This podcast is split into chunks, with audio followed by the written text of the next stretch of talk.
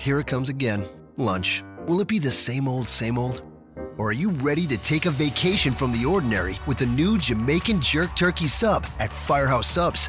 Freshly sliced smoked turkey breast, craveably sweet mustard sauce, and a hint of Caribbean seasoning. Just $5.55 for a medium. Save time. Order the new Jamaican Jerk Turkey Sub on the Firehouse Subs app. Firehouse Subs. Enjoy more subs. Save more lives. Participating locations, limited time only, plus tax prices may vary for delivery. This podcast is a member of the Voices of Wrestling Podcasting Network. Visit voicesofwrestling.com to hear the rest of our great podcasts, as well as show reviews, columns, opinions, and updates across the world of wrestling. Many, many, many, Mickey, Mickey, Mickey, Fishy, Fishy!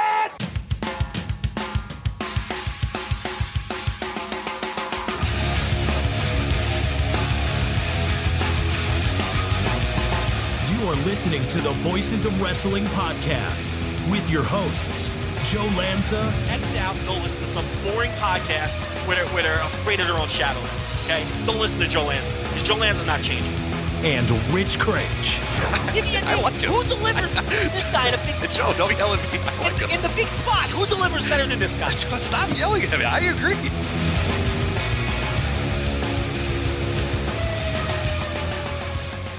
Welcome once again to the Voice Wrestling flagship podcast. I'm Rich Kraetsch alongside, as always, the king of banter and the leader of the hardcore wrestling intelligentsia, Mr. Joe Lanza. Joe, how's it going? It's going all right. I feel like I'm doing one of these every single day now. So, uh, Yeah, you are the uh, the undisputed king of audio uh, right now. I, how, have you gone? You know, for, what, what's sort of the what's your insanity level right now? I mean, we're we're what four days into the G1. Like, how you feeling? How's it looking? What are the future prospects? How give us give us a uh, you know a little look into the mind of Joe Lanza right now as he's doing literally hourly audio updates. ah, it's all good. I mean, um, the G1, the way it's spread out, uh, it hasn't really been any anything close to a chore yet. I mean, there were three shows in a row. Now there's like three days off in a row. Then there's this is the first coming up is the first four day in a row stretch, but there's only two of those, and this is the first of those two. And I think you'll be doing one of those shows anyway Mm-hmm. coming up this weekend. So, um, because ironically enough, I have a wedding to go to after just I was ranting about throwing wedding invitations in the trash. Um, Have you have you given people the details on this wedding yet, or is this a, a breaking wedding that we have not discussed yet before? no, I talked about this one on the TV reviews. This is the one I found on the refrigerator, and I was like, "Who the fuck are these clowns? You know, do I have to go to this?" And uh, yeah, the wife was like, "Yes, you have." Evidently, yes, yes, you do have to go to that. So, so what's your? We, we've heard about this before, but we obviously have new listeners. What is the Lanza wedding? What does Lanza do during a wedding? How does he sort of approach different things? Because my, you know, I'm not a big wedding fan, but I, I, I do drink. So, like, I will begrudgingly, like, you know, drink, you know, my money's worth when I'm at this wedding. Like, you know, do a little bit of dancing here and there, but for the most part, just kind of drink and hang out and have fun. You do not drink though, and I don't believe you dance. So, what is the Lanza wed? Like this particular wedding, like you don't. You've said that you don't really know that many people for this wedding. So you show up. The, the lovely Brittany's looking amazing. You're wearing whatever cheap suit you have or whatever. And do you just sit at your table and just sit there? What, uh, what do you mingle? What What do you do at a wedding like this where you don't know anybody? I first of all, Joe Lanza does not dance.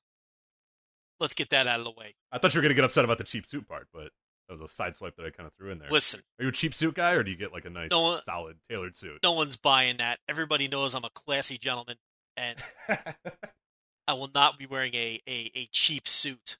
Not an off the rack. You don't go to a department store rack suit, no. Uh, I'm not going to say I don't have any off the rack suits in the closet. Um, You need it for a funeral. You need to have an off the rack suit. You know what I mean? Like one that's always kind of just hanging up there that you can put on at a moment's notice or whatever. You always got to have a few of you, those. you in got to have a couple in the closet. You got to have a couple off the racks in the closet. There's nothing wrong with that. But uh, no, it'll, it'll not be an off the rack job at this wedding. I have already been instructed and, and told what I'm going to wear. You see, Rich, as a married Uh-oh. man, I no longer dress myself. You know this full well. Um, Oh sure, yeah. Right. So, uh, you know, what I'm wearing has to match her fucking shoes and her gimmicks and everything. And I think I'm actually going to match the boy. So i she's got a whole thing planned. You know what I mean? So it's like, whatever. Just tell me what to wear. Happy wife, happy life. Joe Lanza does not dance. Okay, that's number one. Let's get that squared away. Joe Lanza does not drink, as you full know. So what I will be doing at this wedding, where I know nobody, I don't, I, you know, I'm not going to know like a single person. Um, you know, um, you know, you see if it's a family, if it's my own family, I can mingle a little, talk to random cousins I haven't seen in 25 years, and you know, just eh, whatever. Wedding like this where I don't know anybody, I will be sitting at the table, not speaking for the duration of this event, just f- fucking around with my phone, praying it doesn't die, and waiting to go home. And just you know, the, the kids are coming. I'll just play with the kids. You know, Well, that that can help then. That, that that's actually pretty good Yeah. because if it was just you and and Brittany, of course, then like. But now you have the kids to be like, ah, you know, they're doing this. You can chase them around or act like you're paying attention to that. Like, so that's actually a good uh, a benefit to a wedding is going with the kids and then being able to sort of be distracted by them because otherwise, yeah, you're thumbing through your phone. And it's one of those things too, and I get that sometimes where I'm at weddings where you look down at your phone, it's you know 8:05, and you're like, oh god, this thing's not over till 11. And then 20 minutes later, you look back and it's like 8:07. You're like, oh my god, how was it only two songs have played? How has it only been two minutes? Like this is unbelievable. And then the the goddamn chicken dance is going on, some shitty Taylor Swift song, and you're just you just want to go. You just want to get out of there. And that's that's coming from someone who who, who drinks. And and there are people I know that enjoy weddings. I just don't know how. I don't know how you enjoy weddings. There's nothing appealing about a wedding whatsoever. Is this in like just a generic venue too? Is it just in like a hotel lobby or or a hotel banquet hall, or is this some? Is maybe a cool place where you can go outside and and and do I don't God only knows what. I don't know what you're gonna do, but at least it gives you an escape or something to kind of act like you're doing. I have no fucking clue. All I know is I'm getting dragged to it. I don't know details. Ah. I got I got these I got these people on my refrigerator who I've never seen in my life, who I'm never gonna see again. They're, See, they're, these are her relatives, correct? Or not your or or what? What is the connection with these people? these are like her cousin that she never talks to or sees or something. I don't know. So it, it's like, and that's the that's the painful part too. Got to slip a crisp hundred in an envelope for these people. You know, that's the other thing. We're thing. going to talk to you again. You, you're lucky if you get a thank you card. And when you do get a thank you card, it's just a generic, you know, thank you for your gift, and they just pocket that shit, and they're they're good to go. Yeah, and they're rocking some serious Western wear on this invitation. So this is gonna be Ooh, okay. Hold on a minute. this is gonna be a real Texas hoedown, I think, too, which is another. Uh, can we? Are, are we guaranteed a Lanza lens uh, at at some point during the night? I can do that. Okay. I think I can. I can provide uh, a Lanza lens. I think I can do that, especially if it's a real. Te- If it's a hoedown, yeah. If it's just a generic like white person no, wedding, no like reason that- for it. Yeah, We've all seen that. We've all seen, you know, white people dancing to Beyonce "Single Ladies," your least favorite song of all time. We know about that. We're good. But if it's a hoedown, you got to get on the Lanza lens for sure. yeah. If this is some real Texas shit kicker shit, and Triple X jugs getting passed around. Some, you know. yeah, I'm pretty sure it's gonna be the last one I went to on, uh, you know, with a with a with a TLB family member. I mean, I, I felt like I was like I should have been parking cars. I was the only one wearing a suit. It was just it was starched Wranglers and 10 gallon hats everywhere. It was unreal. It was ridiculous. Uh, dinner was chicken fried steak. Ooh, And, okay, uh, you know, I'll, I'll take that because the usual wedding dinner fare is pretty terrible. So I, I would take a good chicken fried steak. And you had two drink options. There Oh. was, you could have kegged beer. What type? Do you know what type? I mean, obviously you're not a not a drinker. Did you? Did was was the rumors going around about what? I- was it Lone Star beer? Was Listen, it like? it was Texas. I'm sure it was Shiner Bock. Oh, that uh, Shiner's pretty solid. So it was, it was, Jack. it was kegged beer, or of course, sweet tea. Those were your beverage options. Neither of which this alcoholic sweet tea or no? Just Oh, this is like, yeah, tea? those are your two options. Neither of which work for me. I cannot stand tea. I don't know if I've ever given you the tea rant. Y- you have yes, and we've disagreed about Yeah, that many times. It's swamp water. It's leaves and water. It's literally Yeah, a swamp. It's disgusting. I cannot drink tea. Um, so you know, eh, you know, I found like a water fountain in the venue. So that was my sustenance for the night. I can't even get a bottle of Evian. What the fuck is going on? Eh, You know, where, where am I? You know, what's going on here? So if it's if it's like that again, okay, and if if there's like a live band with a man with a fiddle, you can bet your ass there's going to be some Lanza Lens going on to show you the torture that I am enduring. Now that now the kids being there is an advantage, Rich, and I'm going to tell you why. All I got to do is tell TLB that the kids are cranky and we're out of there. You know what I mean? I can't. Oh, I didn't think of that. Yeah, and they're, they're I can hear them in the background. They're getting a little yeah, they're cranky getting already. cranky They're getting now. Yeah. Uh, You gotta like on that day while she's getting ready, just don't let them sleep. Exactly. You know, kind of agitate them a little bit. Like just do you know like not be an actual like asshole, but you know just kind of like you know drop something and, and kind of wake them up a little bit. Oh hey, I'm sorry, or hey, do you guys want to play, or you know just a little bit, just a little subtle stuff, so they don't they don't get a good nap. They get an okay nap, but not a great I think nap. the boy. so by eight boy- o'clock, eight thirty, they are toast and ready to go. I think he's skipping move. a nap. They go to bed at seven, so they're going to be winding down uh, very early into this thing. It's going to be a long day for them. So that's a it's a. I'm glad they're coming. That's solid. I'm glad they're Solid, coming because I can just hang out with them. And then, you know, around 6.45, 7 o'clock, I'd be like, hey, look, they're starting to get cranky. I know she's going to want to get drunk, so she'll probably want to wait another half hour, 45 minutes if she, you know, doesn't have enough, uh, you know, kegged Shiner Bock in her yet. But, you know, eh, eh, but, but that's a good, you know, because without the kids, forget it. I'm stuck there till, like you're, you're, done. saying. you're toast there until ten or eleven. Yeah, until that thing, until the venue sh- makes you leave. You're, you're yeah, there, until that man which is the pack, of until that man packs his fiddle, I'm I'm there. You know, that's. I, I'm hoping there's a, a, a, a wider variety to the dinner. I, I hope I at least have a choice here. I mean, give me a chicken or a fish here. This chicken fried steak for everyone. I mean, that was uh, outrageous. But uh, I didn't hate the chicken fried steak. It was just odd to me that that was the only option. You know, I'm just not used to this Texas thing. I don't go to a God forbid you're a vegetarian. I'm sure that did not go over well for anybody. well, I mean, if, yeah, I mean, if you're, believe me, they wouldn't have had any remorse for that. I'm in the middle of fucking shit Right, kicker, right. Texas. Um, I don't even know what town this thing is in. I don't know anything. All I know is there's a man on the invitation with some starched Wranglers and a fucking button-up Western shirt, and I, I'm never gonna see him again.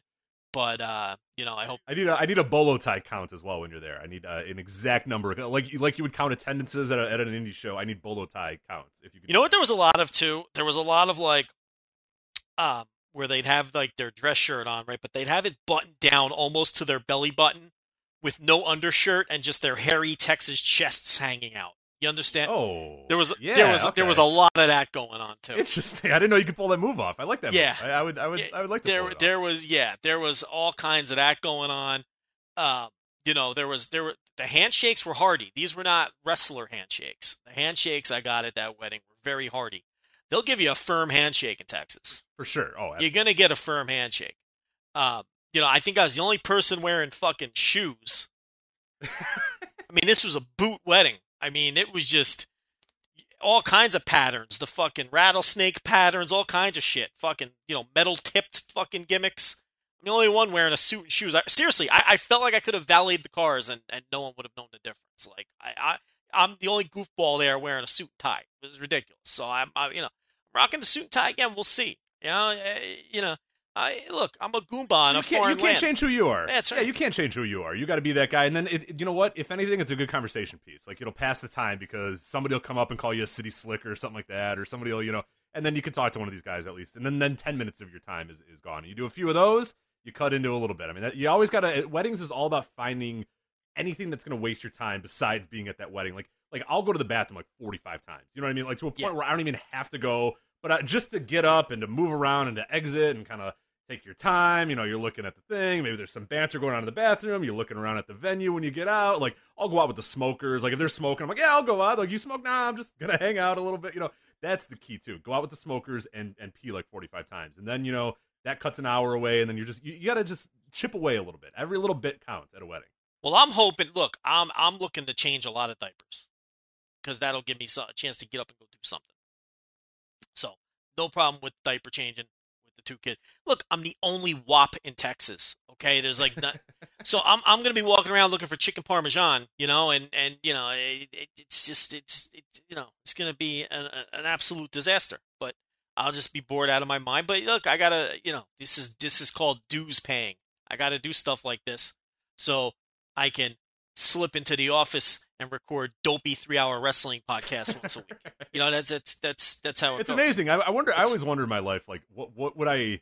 Because I don't like really take any other liberties in terms of my relationship. Because this is like the biggest liberty, or the fact that like you know I'll, I'll watch New Japan in the morning, or I'll go wake up on a Saturday morning and watch New Japan, or I do this, and like I always wonder, like, what what would I fill with that time? Like, what other things would I do? Because I then I'm a I'm obviously a model citizen the rest of the week because I like, hey, I gotta go talk to Joe for three hours on Wednesday night or whatever. It's just like you gotta always like you said, you got to pay those dues, and I just do wonder what what those other dues uh, or what, what I would sort of use my my this time on, and but I just I I, I you know I, I use it for wrestling and, and talking to you, so Yeah. So um, what all this leads to is Rich is doing the G1 audio Saturday.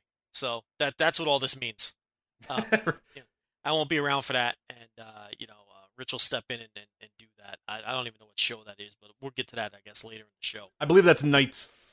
Uh, no, no, no, night uh, night six, I believe. But we'll we'll get to that here. In Yeah, a well, there's bit. a That's show tonight.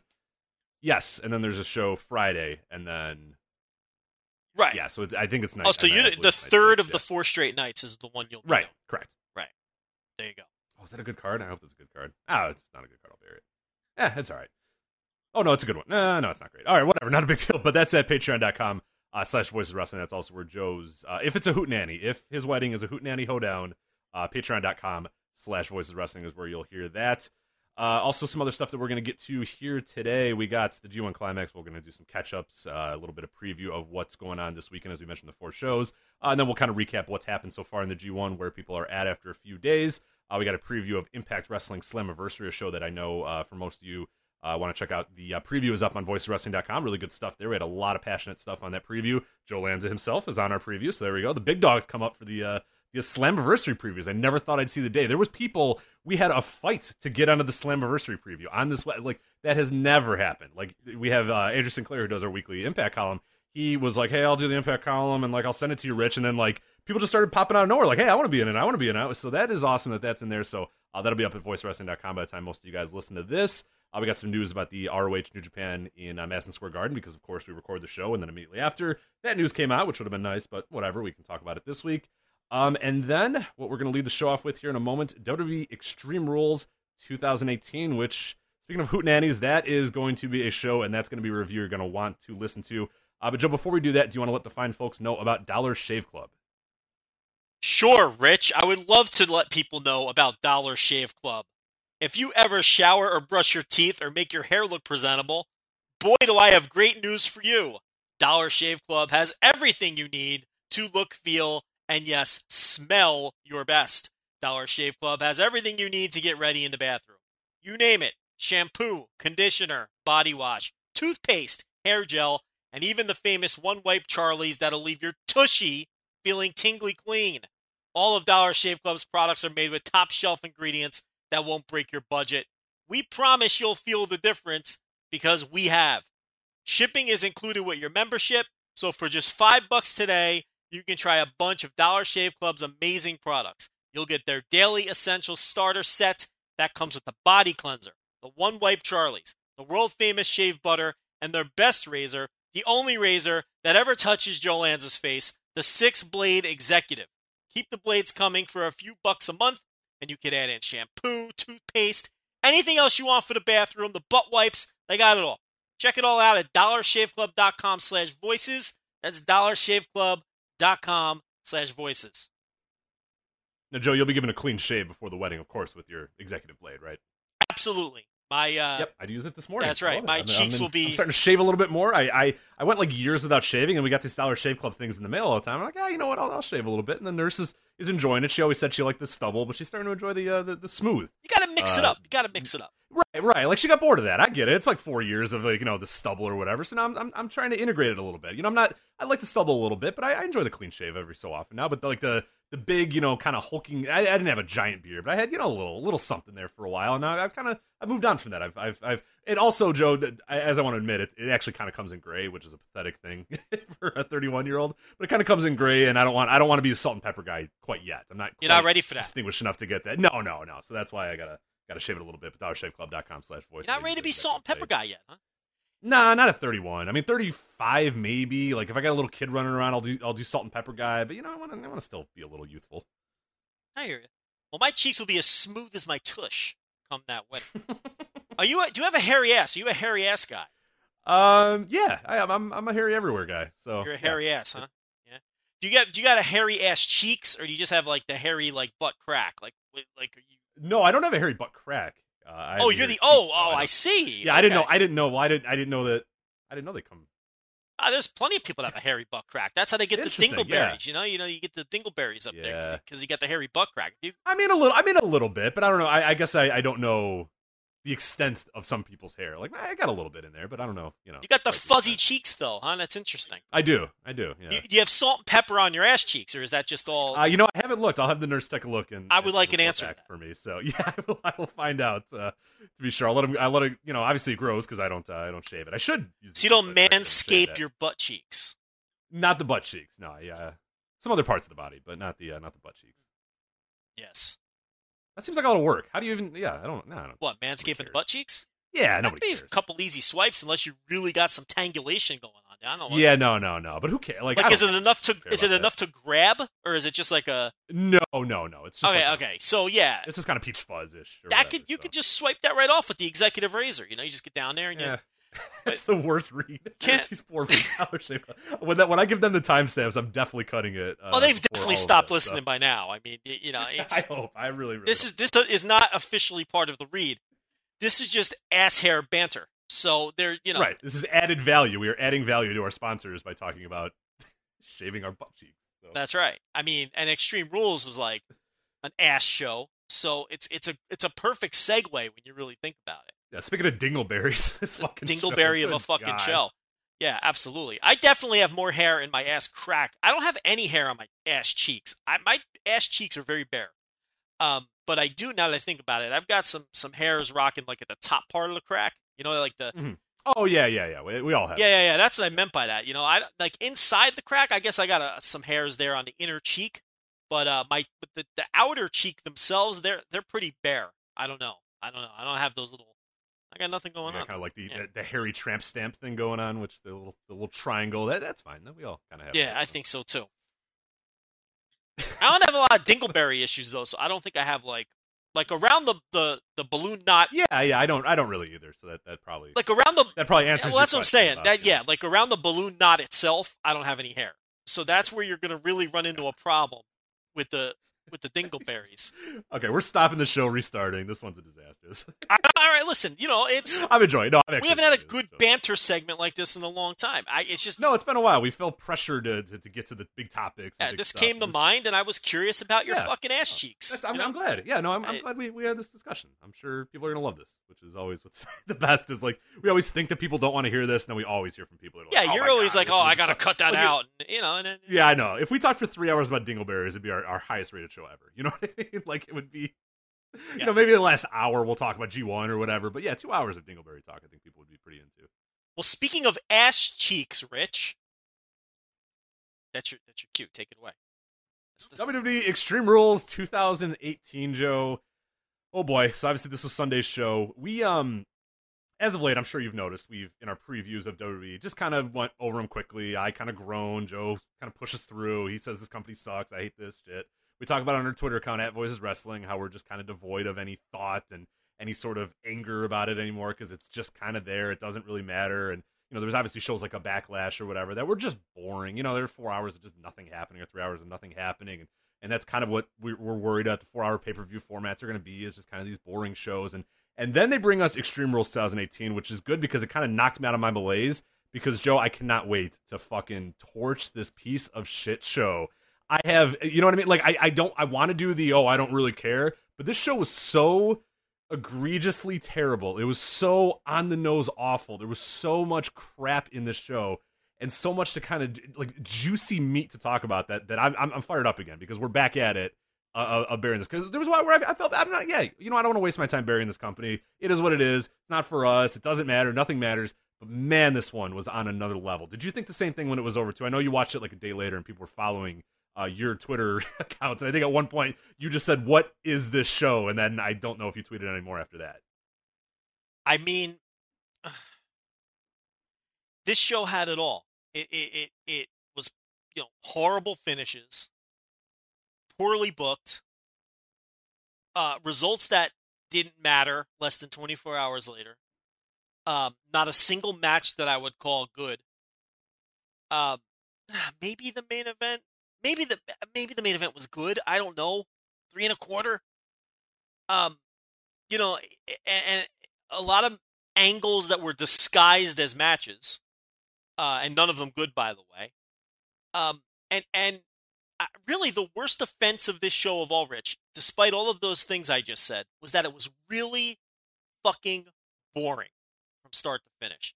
And I think that's something that not enough people are talking about. They're all focusing on some of the shitty finishes and the bad booking and the, the silly angles that were run and the disappointing matches. But this was three hours and 40 minutes of main. Uh, that doesn't count the pre show. which by the Yeah, way right, was was better four. than the main show. by By the way. way.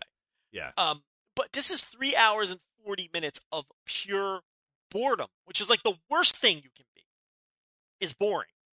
And, uh, you know, every match on this show was either a really short angle disguised as a match or a really long, boring match that had absolutely no juice. Um, eh, you know, maybe I'll give the main event a pass, but as for everything else, it's like, it's just boring. And that, that's really the worst thing you can be. I, there, I have zero nice things to say. Zero about anything that was on this show. And I don't know if I could say that about even other historically bad shows. I do think this was a historically bad show.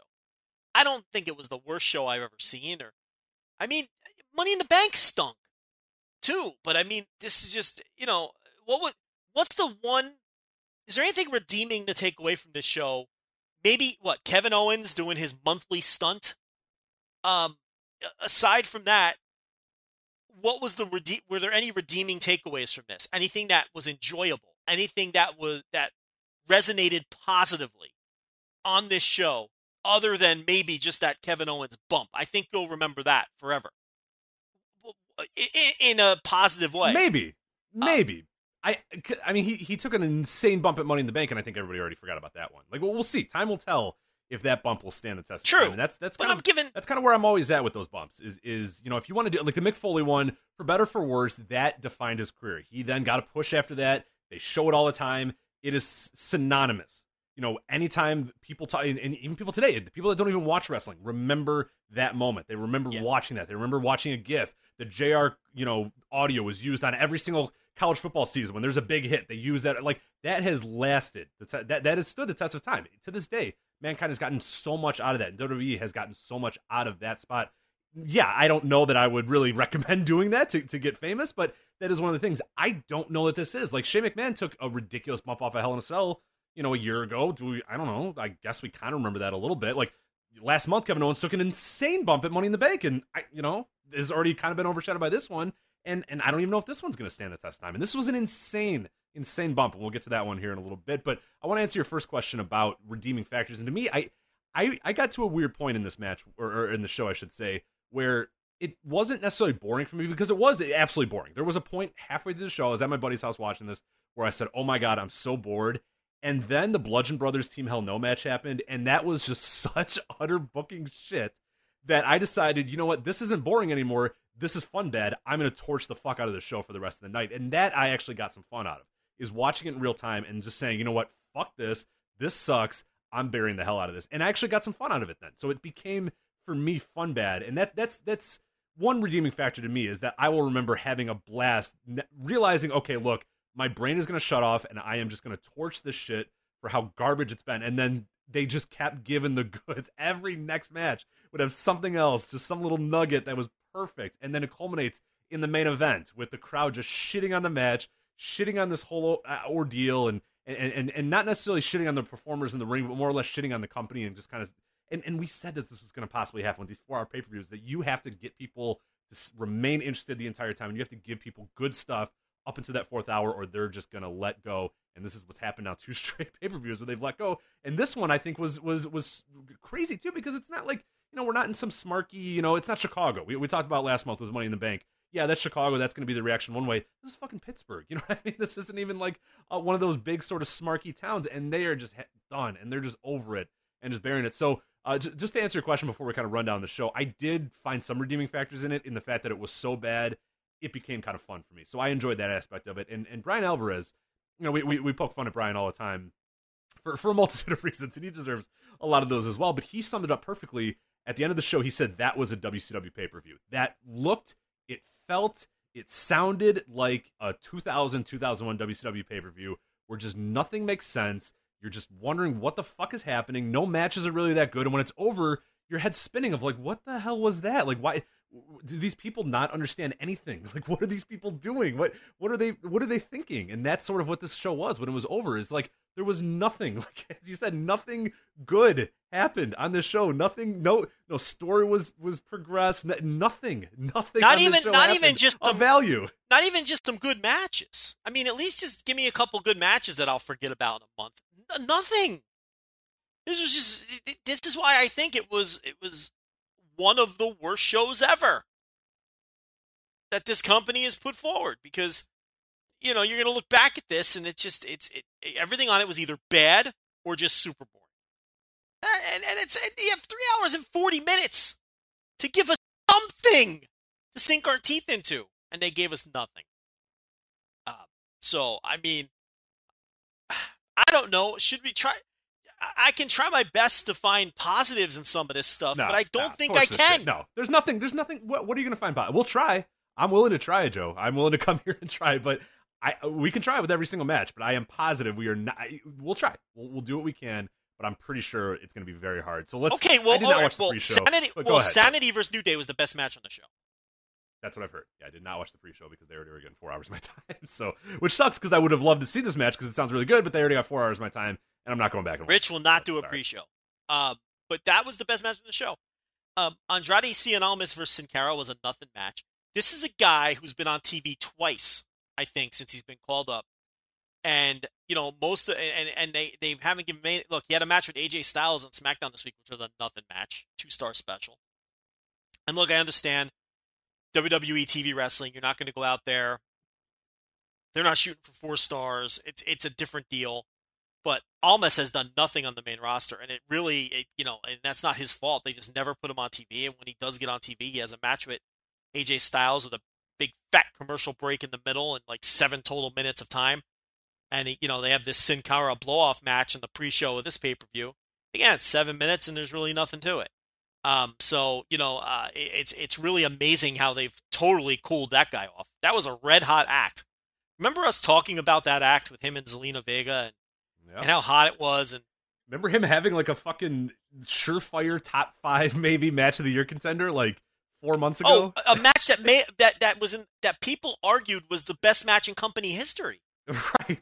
and and and and, and it was a hot act, and they've totally it, it's The act was great. I think that's the more disappointing thing is not necessarily in the ring. Whatever. You, you know, there's a certain level Sure. that when you come on do and do TV wrestling, you're going to kind of have to fit into a certain confines, and not everybody. Do. But more than that, the character. It's like this is a perfect character. How do you mess this character up? Zelina Vega is the talking piece. Like, it, it- oh my god, how do you mess that part up? Like, if anything, if the matches were mundane, the matches were two or three stars or whatever, I'd excuse that if the character, because there's no excuse for the character coming out there and just being nothing or not even showing up at all. Why bring him up if you're not going to use him? And then why not use him to his fullest when you do bring him up? It's just one of these things, you know. Triple H can say all he wants about, oh well, you know, nobody's brought up unless we have you know plans for him. Bullshit. There was no plan for Almas. Came up for the Rumble, and, and now he's just kind of fucking around doing nothing. yeah, it's uh, you know, and it, it really is a shame. The main roster is where you know people they just go to die. It, it, it it's it's almost it's sad, really. I mean, you don't as a wrestling fan, you don't want to see these people get called up. You don't want to see them get called up.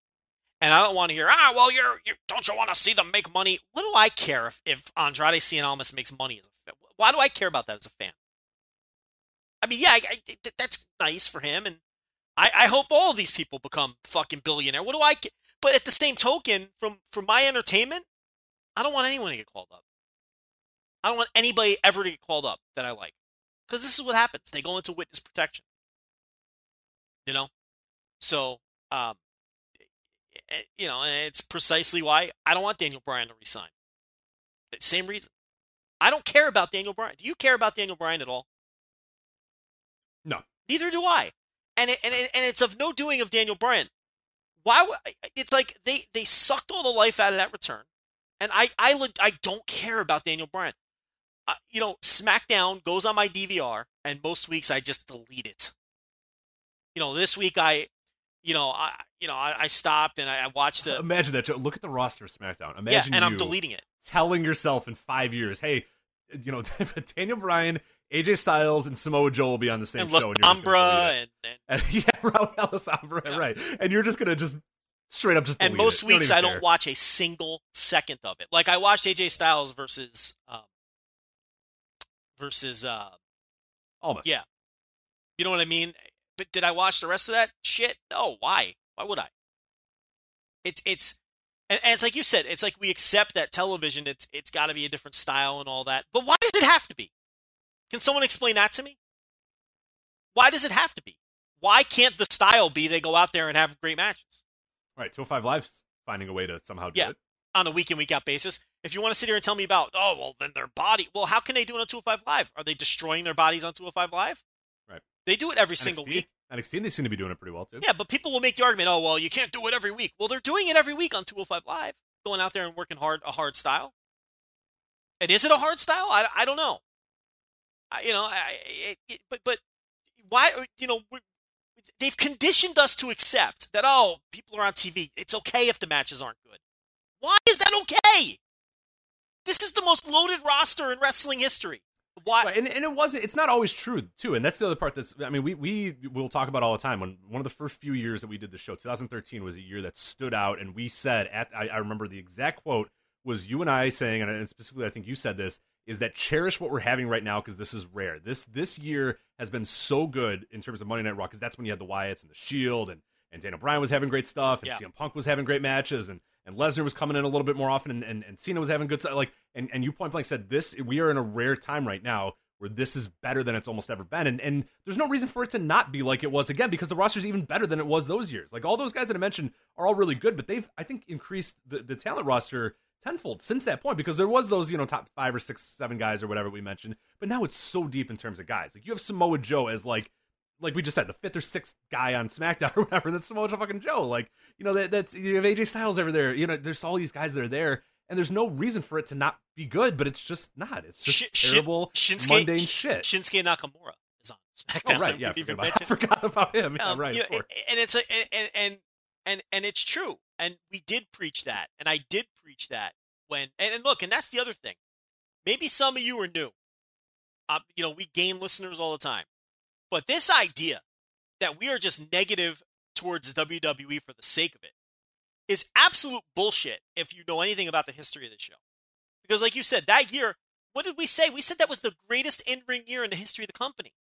We remember that one stretch of about 18 months where we did nothing but overtly praise every single pay-per-view? Do you remember that? Yep. Where it's like, oh, that's 13 in a row that were that were fucking awesome. It was like 18 months straight where they had these great pay at minimum the pay-per-views were good to great.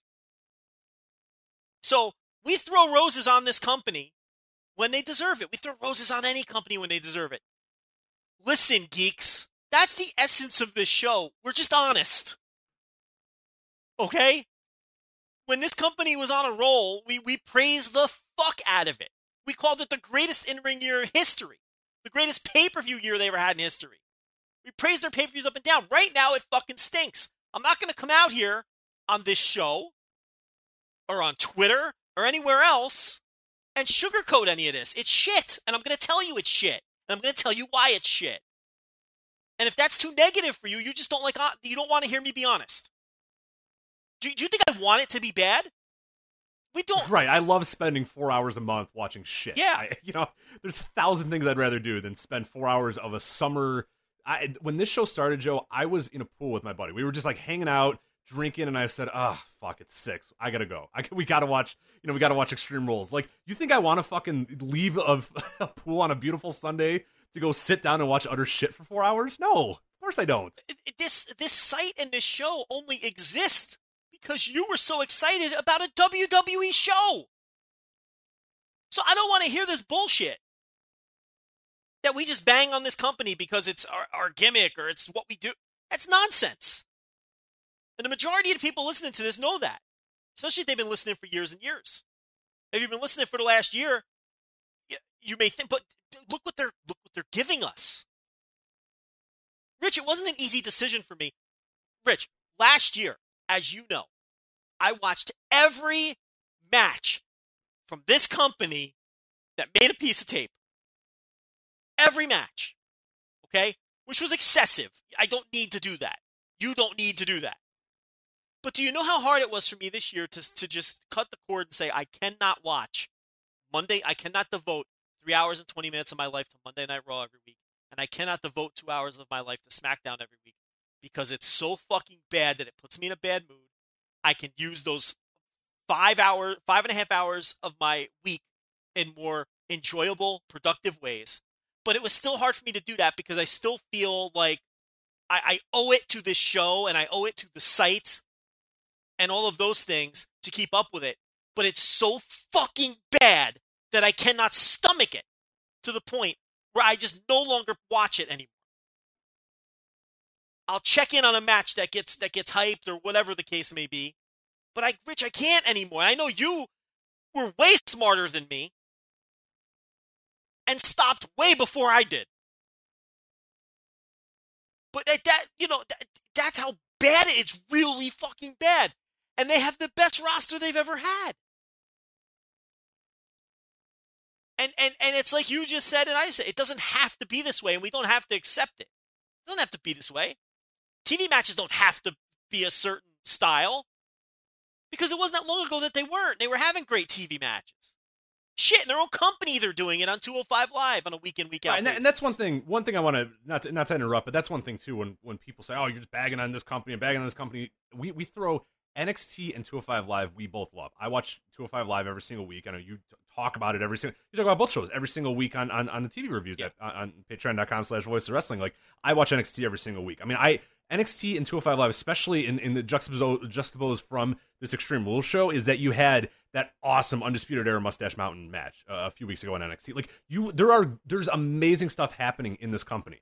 There's amazing, incredible matches, characters, stories, angles that are happening in this own company. So the idea that we're bagging on the whole, oh, we just we, we just we're anti WWE. We're anti WWE, we come out here and say NXT sucks and 205 Live sucks and and, and the Cruiserweight Classic was garbage and all. Like it's not a company wide thing. It's just this main roster. main We're- roster. Again, we're gonna tell you what we think.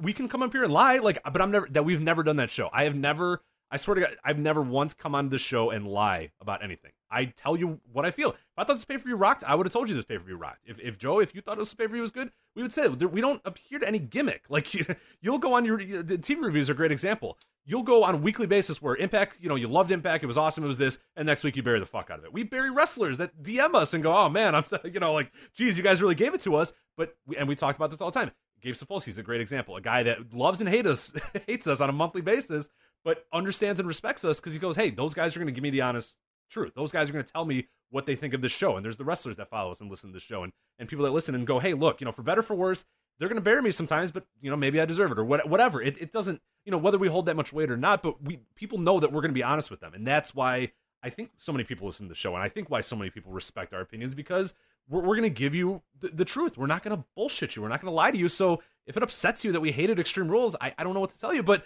all I have to, uh, you know, one one way to sort of look at it is we, we did a I did an exit poll uh, on, on our Twitter account, and I put it in the review too, so we could get a few other people. And the review gets a lot of people from Google too. The, the review gets a lot of new users because people search Extreme Rules review. So that's where we get a lot of like new traffic is from those WWE reviews, and I, that's why I put this poll in there. So we had 728 people vote on this Extreme Rules uh, exit poll. I had thumbs up, thumbs down, thumbs in the middle. Thumbs in the middle had 20%. Thumbs up had 4%, and thumbs down had 76%, Joe. And I understand that it is voice wrestling followers and da da da da, but no, that is a large number of thumbs down and a very small number of thumbs up. And one of the people that voted thumbs up told us, "Oh my god, I voted thumbs up." Sorry. So like even one of those, even one of those four percent, you know, or whatever, is is is not even a truth. So it's not just us. You know what I mean? This is an objectively bad show. Well, It's- okay, it's- forget voices of wrestling. Um, you know, it, since if you want to say that we're driving the narrative of that poll, how about cage match? Okay, worldwide voters, mostly Germans. I suspect most of them aren't listening to Joe and Rich. Okay, three point five eight out of ten. One of the fifteen worst scored WWE pay per views of all time. Three point five eight. So get out of here with you know uh, Joe and Rich influencing our own poll. Give me a break. This was a bad show. I don't know what else there is to say. And and again, we just give it to you straight. You, know, you're talking about these TV reviews I do every week, and and, and, and and me and you coming on here. So then, you know, a lot of times, then we have to deal with people in the offices of these companies. Rich, we sat here and buried Nick Aldis, NWA World Champion, for months, and then you got to go hang out with Lagana in Chicago. I mean, Right. and, and and deal with him. and meet I and I met Aldis. You know, I shook his hand or whatever. You know what I mean? Like, but it's fine. It is what it You is. know, it, it's like I bury Impact, and then I got to deal with people in the Impact office like an hour later after they listen to it. You know, but they understand that we're just being honest. You know, so it it it's it. You know, this this main roster is so fucking bad. This is like one of the lowest points of this company in the history of my fandom. And I don't think that's that's hyperbolic at all. Rich, can you think of many periods that were worse than this? Because I cannot. There have been periods Yeah, where I I'm- wasn't is it where I was just as disconnected and not interested, for sure. And you know, but this is is one of the lowest periods. I, I this may be, and, and it's extra frustrating because of all of the talent they have that they're pissing. Right, and I think that's where I, that's that's where I would draw the line because there are years that I think like there's there's I, f- I forget the exact one, but it was like 2009 or something like that. It was really Yes. terrible or whatever. But but it's on the the sliding scale of oh my god, look at the fucking talent roster you have. You sign you basically have a blank check to sign anybody in the wrestling world, and and really for lar- for the large part have basically you know you signed most of the big wigs. I mean, there's obviously a few guys out there that, that are good, but like over the past five years, they've signed top talents from all different companies all across the world. Guys that were great wrestlers. They have Daniel Bryan, they have AJ Styles, they have Shinsuke Nakamura, they have you know Brock Lesnar, a Samoa Joe, even like homegrown guys like a Roman Reigns are, are, are solid workers. Braun Strowman's a guy that I enjoy. Rusev is a great homegrown worker. Biggie Langston is a is another one that that that kind of rose from from you know the WWE developmental was an awesome wrestler. I mean, there's there's so much out. Finn Balor, for God's sakes, you signed you know Prince Devitt, you know you signed Matt Hardy and Jeff Hardy from from Impact. You sign you know the great women's wrestlers from all across the world. You got fucking Kana, you know what I mean? You got Asuka, and you're like even on the women's side, they have great wrestlers. And then so it's on that scale of like you have all of that. And I listed a quarter of the people that are good in this company, a quarter of the people that are good, and this is the shows that we get. Is, is, is stuff like this, and that's where I think it changes. Is yeah, there's might be a worse year, maybe uh, 2009 or whatever, or wha- wha- 2006 or whatever these years. are. I don't, I don't know off the top of my head. 95 is a historically bad year that everybody sort of remembers as well. 1993 had its uh, ups and downs. Like these are years that are not great, but when you're talking about this sort of talent roster, they have never assembled a better group of wrestlers than they have right now, and there is no excuse for the shit that we get from it. No excuse It's whatsoever. it- it's not even that it's not enjoyable; it's outright unenjoyable. Like it makes me, you know, I'm I'm I'm annoyed when I watch these shows. It annoys me how bad these shows are. So, um, you know, I guess we should go through it then and tell you why it was so fucking bad.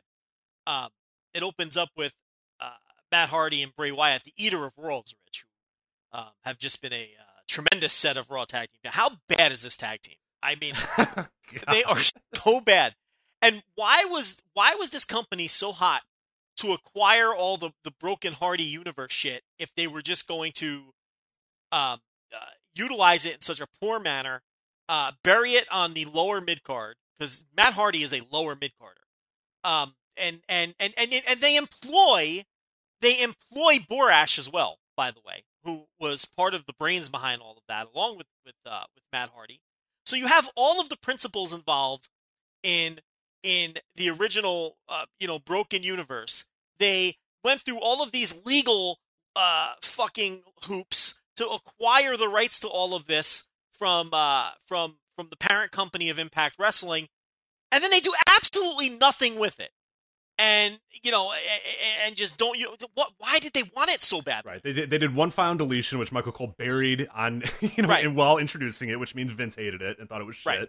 So he told Michael Cole to bury the fuck out of this and then never show it again, and that's exactly what they did. So, um, So why yeah, did they want I, it? uh, I don't understand. Why invest in it? Why seek it out? You know, I thought this whole time they were keeping Matt Hardy on ice until they acquired that, and he was going to get pushed to the moon. I, I honestly thought that. Now, you you know, and the listeners know how I felt about that gimmick all along. I really felt it would bomb anyway, because I really felt it was a a one week. It really had it really had any kind of interest for really one week only, and after that, it was all diminishing returns. Uh, people didn't stick around Impact to follow it. We did a thousand shows on it. I, I think the Broken Hardy stuff is the most overrated shit going. But but they I, I didn't think they thought that because of how badly they wanted to acquire it. And then they acquire it and it's almost like they realize you know, they had this epiphany or listened to this show and thought to themselves, you know what, it is kind of shitty and overrated and isn't gonna do much for us. Yeah, well, I think one thing, and, and, and again, we'll talk about it when we talk about ROH and uh, and New Japan and MSG, is is sometimes, and this can be a shot to you, Joe, that sometimes this company just does stuff to make other companies feel like shit, or you know, other companies they take you know top properties and then don't really have any purpose for it. They just take it because they want to be anti-competitive. They Like, just want you to know, be, they just want you I know to it's a shocking move from WWE. Like I, I you know what I mean? Like uh, you know, maybe like a Dusty Rhodes or you know, it goes like many times through history we could go over it, but like yeah, a lot of times it's just they just take it to have it, and then when they get it, they go, ah, mm, we don't really need this. I, and I have no doubt that Vince saw the final deletion thing and said, "God damn it, this sucks," and I don't want anything to do with it anymore. But I think a part of it too is they just wanted it because they didn't want Impact to have it. They're just kind of childish in that way. So it's you could look at WWE main roster from two perspectives. Are they telling interesting, fun, compelling stories, and you're just not getting the in ring? Absolutely not. They tell horrendous stories with zero continuity, zero logic. None of it makes sense. We'll get into some of that Yeah, later. that, that's what I really want to harp on a little bit with the show. More, le- less so even the bad matches, which you're going to get to here in Yeah. a sec. But uh, the, the continuity and the because even if you want to say, oh, whatever the match is, but man, these stories, I can, Yeah, this is it- this is that show where I'm like, no, Exactly. you can It's like- never use that again because this was so illogical from top to bottom. So you- why was a WCW pay per view. So you have that. Maybe the shows are just maybe you're not getting great, you know, uh, bell to bell matches, but they're fun to watch and they're funny. There's great stories and there's drama. But we're not getting any of that, and we're not getting great matches either because you have this B team versus Eater of Worlds match, and Rich was horrible. It was an extended reverse chin lock from Bray Wyatt. Uh, you've got Matt Hardy, who, by the way, Matt Hardy is done, finished. Uh, He stinks. Matt Hardy is a bad pro wrestler at this stage of his life. His body's broken down. When's the last time Matt Hardy had a good match? I can tell you. It was the Ring of Honor show WrestleMania weekend, the same day they debuted back in WWF, where they had the ladder match against the Bucks. Now, if you want to hide Matt Hardy in fucking ladder matches, yeah, he can he can find ways to be good in a ladder. But what has he has he had a, a single match that broke two stars since that ladder match? Oh man, you're really yeah. I don't. He's uh, a bad he's a off the top of my bad wrestler. No, he's and yeah, he's not great. And Jeff is bad too. I just think they're physically now. Jeff, it may be a motivation because we all know he don't fucking care. Okay, but but I feel like they're either both broken down, or in Jeff's case, he doesn't give a shit because Jeff Hardy has been flat out bad, bad since he's been in this company. I mean, he's had bad matches and bad performances, and he's a fucking botch waiting to happen. Jeff Hardy's even worse than Matt. These guys have been a complete bomb from every aspect. Every aspect, the Hardys have been a bomb. Matt Hardy is done. He stinks. Okay? We all know Bo Dallas and Curtis Axel stink. Bo Dallas has never been good. Okay? Curtis Axel is your quintessential WWE factory wrestler. He is a create-a-wrestler. He is the template of a create-a-wrestler when you don't juice him up with anything. You don't add any fucking points to him. You don't add any. Mo- He's a chin. He's fifties. He's fifties across He's the board. 50s across the board and he does chin locks and body slams. Okay? He's not good. He's not good. Okay? The best guy in this match is Bray Wyatt. And, and what, what does that Not- tell you? Not good. yeah. This and, and, good. and this was an awful match. This was like a Yeah. one star match. One, I think I went one and a half on this match. It was a below average wrestling match for these dopey tag team titles that no one cares about. And now you're putting them on jobbers. Their gimmick is that they're jobbers. Their gimmick is that they're the B team. Yeah, their gimmick is that they suck, and that Their they're not literal gimmick yeah. is that they stink. And they call themselves the B team. And you put their tag team titles on them. This is what we're talking about. The stories don't even make aren't even good and don't make sense. Right, that story fucking sucks, and it's not like they. You know, it's one thing to have guys like move up the ladder a little bit. These guys, I mean, this they're they're a month ago just total jobbers, and they still are total jobbers. They just happen to you know win a tag title. A month ago they were Like, what does that lackeys. say? They were lackeys What does that say for, for, your, your your your division? What does that say for your tag team? Tell, these guys, I'll tell you yeah. what it says. It tells you not to take it seriously because they, they put it on a joke team who- have bad matches. At least put them on. If Fandango wasn't hurt, at least put them on the Fashion Police. At least they're funny and they're mildly entertaining. Bo Dallas and Curtis Axel bring nothing to the table. Zero. They bring nothing to the table. They they are non. They are two total non-entities who would not have jobs if their fathers were accountants. No IRS jokes. I should have picked another profession. Yeah, I was gonna say. I was wondering where you're going there. I was like, did Curt Hennig ever do any? I was like, I'm trying. If to their think what his gimmick fathers were fucking bankers, again, I, I- that, that, well, God damn it! but pick something. Fucking authors. Okay? there we go. Yeah. if their were, uh, fathers were fucking construction workers, they would. Rich, honestly, would they be in this company? They, they would have never sniffed this company. Bo Dallas and Curtis Axel, they stink. They wouldn't have. They, they wouldn't be here. They didn't have famous fathers that worked here. It, just- it just drives you nuts. And, You know, at least give me a good. I it- it- oh my god, I can't take it. Let's move on. Finn Balor We're one, we're one match in. Uh, the Demon Finn Balor versus Constable Baron Corbin, Joe. again, just a nothing match. And odd, this was probably like the third best match on the show. Right? It was like a two and a half star match. Where, where's my thing? Uh, yeah, I went two and a half. It was just a a mediocre, boring match. And and and Balor can't even. He has to pin the Constable Baron Corbin with a fucking schoolboy. They can't even have him. Clean win over They're protecting Baron Corbin, who they recognize. Oh my god. They fully recognize that Baron Corbin was going nowhere. So they cut his hair. They gave him the the, the typical WWF look. Look, he's you know he's the, the thorn in Kurt Angle's side, so he has to wrestle in the dress pants too. You know, just like Corporate Kane, and you know eh, eh, he can't wrestle in gear. He's got to he's got to wrestle in the gimmick as well. Okay, they they recognized that he was going nowhere. They've totally repackaged him. Okay, this is even worse than before, and they're still protecting this man who has no top of the card future. None. None. He's no good either. But they still have to protect him. He can't lose to the coup de grace. No, he's got to lose to a fucking roll up. Well, Joe, I don't know if you were uh, aware, but I don't know if you saw these two men stand next to each other. But the, the Constable Baron Corbin, he, he's tall and thus strong, and Finn Balor is less tall than the Constable Baron Corbin, and thus, um, by all, li- I mean, obviously you know this that if you're taller, you're stronger, and, and you're better at wrestling than the shorter guy, and Finn Balor was shorter than the Constable Baron Corbin. Yes, So even if you that- wrestle. that might be the, the demon Finn Balor is a little bit shorter, and then the Constable Baron Corbin is is, is taller. He's actually very tall uh, compared to Finn Balor. So thus, you know, it's going to be a little tough. It's a mismatch from from the opening bell, un- un- unfortunately, because Baron Corbin is the Constable. Sorry, the Constable Baron Corbin is is, is tall, and Finn Balor is is less tall. So you got to remember that always. Yeah, I mean, Baron Corbin is like the evil vampire leader in like a vampire movie is like his gimmick. Or he's like the he's like Satan in human form running an evil corporation that, you know, Jason Statham has to stop him before he fucking ends the world. You know, that like it's just it's just goofy, you know, and this is going nowhere either.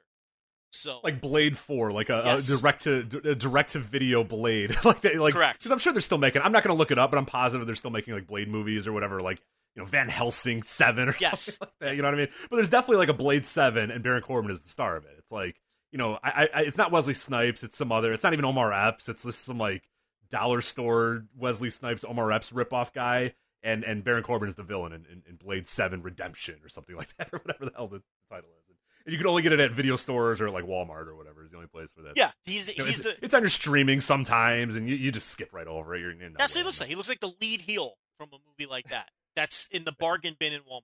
Yeah, Blade Seven. Exactly. I forgot this match was next. Carmella. Oh, should we talk about the Raw booking as well? So, no, we'll get, We'll get to that with the yeah. There's another match. because oh my god. Okay, yeah, we'll get to that. All right. Uh, this is for the SmackDown Women's Championship. It's Carmella, your uh, women's champion, versus Asuka, and James Ellsworth was suspended above a shark cage. The gimmick that has not been done in I don't know four or five months. Been a little while since we've done the shark cage gimmick. Uh, the best part about this shark cage because the old shark cage gimmick is, and we all know the trope of a shark cage gimmick is, you know, the heel manager is is is taken up to the top. He's he's got a fear of heights. He doesn't want to get in the cage or whatever. You know, so they put Ellsworth in the cage. He doesn't put up that much of a fight. The cage goes up like I don't know, like eight feet maybe. like even if he fell out of that cage, he's fine. Like that's not a problem. Like he's he's barely above. Asuka could jump and, and, and touch the cage or whatever. So he doesn't even go up that high. And then the best part is kind of the old, you know, cage trope is, you know, towards the end of the match, the, the JJ Dillon would throw down a brass knucks or throw down, uh, you know, the the baby powder or whatever. So James Ellsworth does that. He throws a chain down. Joe, it happened like four seconds into the match. They ring the bell. They do one move, and Ellsworth just throws a chain down. it's just like, come on. Why do I care about any other part of this match? You've already. That's the gimmick. The gimmick of the shark cage is, you know, when they need it, he'll. And I guess I enjoy that because they just immediately say that Carmella's shit and needs James Ellsworth to help her from day one. But like the the other thing too is again we talk about logic is is is the logic of, as well is that Ellsworth is such a pain in the ass and so annoying and he gets himself involved. So we're gonna put him in a shark cage that has many openings all over the place, and we're gonna put him like in the middle of the ring so he can he can influence all parts of the match from from the moment that it starts. Like Paige, that was a bad move by Paige. She really fucked up that one with the uh, the, the shark cage. But uh, I just find it funny. Within two seconds, he just drops the chain. It's just like, all right, fuck it. Like, Yeah, here we go. We're already into this part of the match. It's like eh, not even the the air that they're even gonna have a match. It's just four seconds in. Fuck it, the chains down. This match is over. It's just a, a clusterfuck from then on. It only went about five minutes, and and of course Carmella won because of course, and Ellsworth, yeah, whatever. I, who cares? Yeah, and Ellsworth is hanging upside down, stuck. He gets a key within four minutes. He gets a key. He's already got, or he picked a lock. I don't even know. Now, What the you, now you're was. He got supposed to you're supposed to laugh at that, but no one's laughing.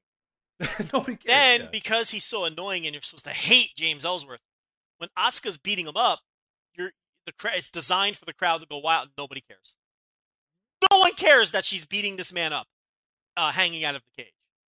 Um, they're laughing at that for the wrong reasons. This is supposed to be the big comeuppance spot. He costs her the title. She's beating him up. She finally got her hands on. him. Nobody cares, Rich, because why would you? And we're quickly realizing why they got rid of James Ellsworth in the first place. He's he's useless. He adds nothing. No one cares about him. He doesn't generate hate. Fans do not hate. Who hates James Ellsworth? And that's the, the, the position they're putting him in, but nobody hates him.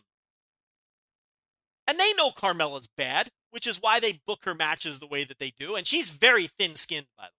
She is like, Oh yeah, it took her like 20 minutes to go onto Twitter and be like, "Wow, wow, wow, all you keyboard warriors complaining." Yeah, she uh she needs to reel that in a little bit. She she is uh, very thin skinned. She's very insecure, but she stinks. She here's the thing about Carmella. She shouldn't care that she stinks. She's getting pushed. She's making a lot of money. Fucking cares if she it, that she's not fucking Manami Toyota? Who cares? Why does she care about that? Do you see Grado going on Twitter being thin skinned about people saying that his matches stink? Do you think Grado gives a fuck that he's not Kenta Kobashi? No. He's on Impact Wrestling. He's carved out a nice career. You know, he, he headlined a major fucking stadium, uh, you know, uh, uh, uh, for ICW a couple years ago. He's out there having fun, and he's making money the best way he can in this business. And he doesn't, he's not, like, why is Carmella so thin skinned? Because she must genuinely think that she's good, which is baffling because she's horrible. She's legitimately terrible. She shouldn't be insecure about it, though whatever she's doing is obviously working. But she is very gotten to all of the time on social Oh, media. absolutely. And I think the the more the thing that I really looked at is you mentioned the the Ellsworth spot where he's hanging by the cage and Asuka's kicking her, and, and that's the spot that everyone's supposed to care about, but nobody cares about. I think more than anything, it shows you where Asuka's at as well now, where that should be a big moment for her, for for people rooting behind Asuka and going, yeah, she's finally getting her comeuppance on Ellsworth or whatever. Nobody gave a shit. They the damage they have done to Asuka in record time, like this is this is an all timer. This is the Hall of Fame of like, Yeah. I, I I can't even.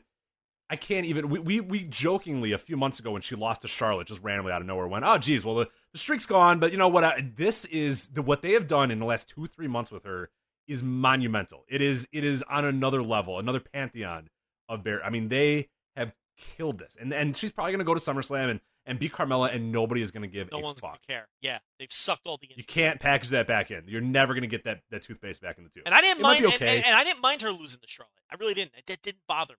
It bothered. I know it bothered a lot of people. It didn't bother me. It's Charlotte. Charlotte's pushed. She's a big star. I get it.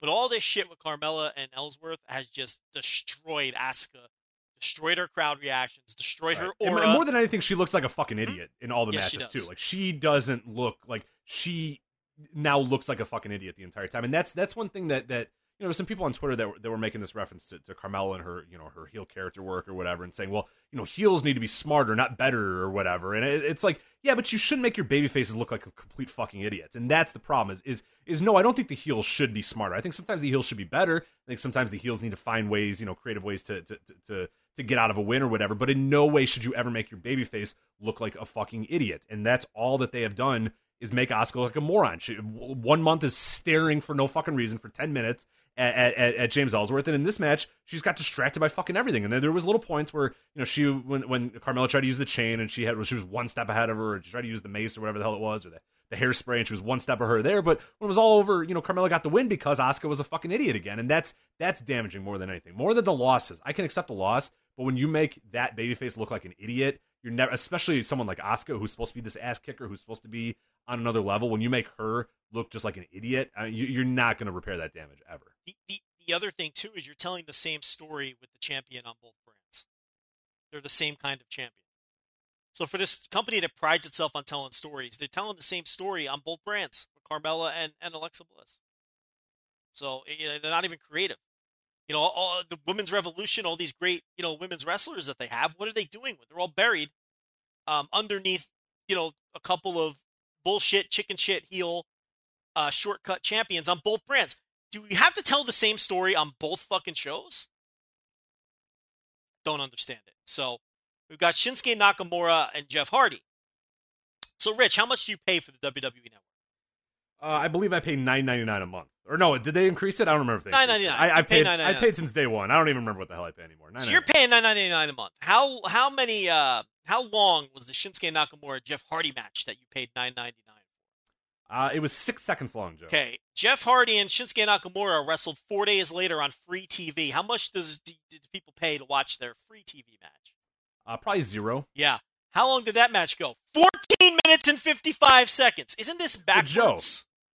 It is a little backwards, but Joe, I was people were running down my fucking. I don't know if you followed this on, on, on Sunday, so I said, "Well, what the fuck was that? Like that's an un, like six seconds on a, on a pay per view. What the hell are we doing here?" And I had people tripping over themselves to say Jeff Hardy's hurt. Like they need to protect him. He's he's hurt, and oh my god, well, no, he's it's it's a, it's a you know he shouldn't even be in this match. He's hurt. Well, a if he's hurt, he probably no, he probably shouldn't be in this match. But you know, save his company in the in the world. You know, save his wrestling company in the world. Having a guy hurt, you know, out there in, in the ring or whatever. We'll get to that here in a sec. But um, okay, then you got to explain to me why he's at every live event because he was at every live event for the last few weeks, you know, having matches in every live event. And then you have to explain to me why after this match, when he was too, too hurt to have a match, where the only thing he could do was take a low blow and fall. That's all he he would be able to do in this match is, is take a low blow and fall, which I get. He's he's he's seriously injured. Jeff Hardy barely barely able to walk, barely able to stand, seriously banged up, seriously hurt. But then yeah, like two days later has a 14 minute you know TV match. so it was that was that was great. That was an all time gotten to where people are oh you oh my god like that's he's obviously hurt. That's why that match was happening. No, they were just giving you a fuck. You know they were just Yeah. telling you to go fuck yourself. Don't don't don't try to cover for them. They were just telling you No, to fuck they're yourself. they're Look, give Go look at the live events. He's Yeah. wrestling live events. I don't I don't doubt that Jeff Hardy's banged up. I don't doubt that Jeff Hardy goes to every match he's ever had in the last 15 years. Yeah. Banged up in some form or fashion. But if he was so banged up that he couldn't walk, then he's not at the live events and he's not having a 14 minute match two days later. But evidently he did have both of those, so this match was just a giant fuck you to, to everybody who paid for the show. yeah, and um, it, once again, it's them doing things backwards. Uh, you know, it seems like with Shinsuke Nakamura, they do everything backwards. Where the six second fuck finish, where the heel punches the guy in the nuts and wins his title, should have been the TV match, and the and and they should want people to pay nine ninety nine to order the network to see Jeff Hardy get his comeuppance. Am I the crazy one here, or are they the crazy, or is this not backwards? Just like the Nakamura AJ Styles WrestleMania thing should have been the TV angle, setting up a WrestleMania match. Is it just me, Rich, or or am I just on a different fucking? You're nuts. I don't know. We're nuts. Yeah, I don't know. We don't. I, I, I, I I, don't know what to tell you, man. Uh, I, I, I don't know. And here's the other thing too. We talk about how great this roster is. Here's the other thing though. There's a lot of dead weight on this. Look, they, this is a deep roster, but I am going to run off a name. These the following wrestlers all stink, and tell me if you disagree with any of them. And they Okay, I'll I'll, I'll break in. Bo Dallas, Curtis Axel, Matt Hardy, Baron Corbin, Carmella, Jeff Hardy, um, Kane, 2018 Kane, Bobby Lashley. I, I'll lay off of Bliss, Nia Jax. Let's see what else we got. All of those, all of those- found one yet. all of those wrestlers stink that I just named. What was that like eight wrestlers? And I and I was and I was kind. I was kind to a couple of them. Okay, I won't throw Alexa Bliss uh, in there, although I probably should. I won't throw WWE Nakamura in there, although you can make an argument. I'll leave Bray Wyatt out of it. Rich, there's a lot of dead weight on this, right? Even though it's a deep roster and it's great, a lot of it is is on the network. I don't know if the main roster's so hot. It's pretty top heavy. There's a lot of great wrestlers in the company, but there's a lot of shitty wrestlers too. For a for a, for, for a major league promotion, they have a lot of shitty fucking wrestlers. And I think that's what leads also to a lot of these bad shows. So that's that's another point I wanted to make too. Um, Kevin Owens, Braun Strowman in the cage. This was fine. But and, and you know, it had the big bump. Again, WWE is safe and takes care of everybody. Kevin Owens gets thrown Right. 30 feet off of objects every month, but they're they're they're the super safe company. Um, this was fine, but you know, you take away that big Owens bump, what do we got here? It's kind of like remember the Owens Shane Mc was it Owens and Shane Mc no it was Shane McMahon and Undertaker right? Where That was the Hell in a Cell from from Mania. Yeah, you take away the big bump and what did you have? You know, it's like Nothing. same thing here. You take away the big bump, what do you have? You take away the big bump in Money in the, the, the Money in the Bank match last, last month. What do you have? And you're right. They, they they do so many of these now that none of them are going to resonate like the Mankind bump. Obviously, Shane McMahon one I think has stood the test of time. I think people remember remember that one. But you're right about a lot of these other ones. And Kevin Owens does it every month. I respect his balls. I, I respect you know his guts and his heart that he wants to go out here and do this and and but this Braun Strowman thing where he's just you know this superhuman feats of strength and throwing Kevin Owens off of tall objects and uh you know uh, dragging porta potties around and ripping down stages. I mean I'm I, I've been tired of it for months. I see some sentiment out there where other people are getting tired of it. Rich, they missed the window on Braun Strowman.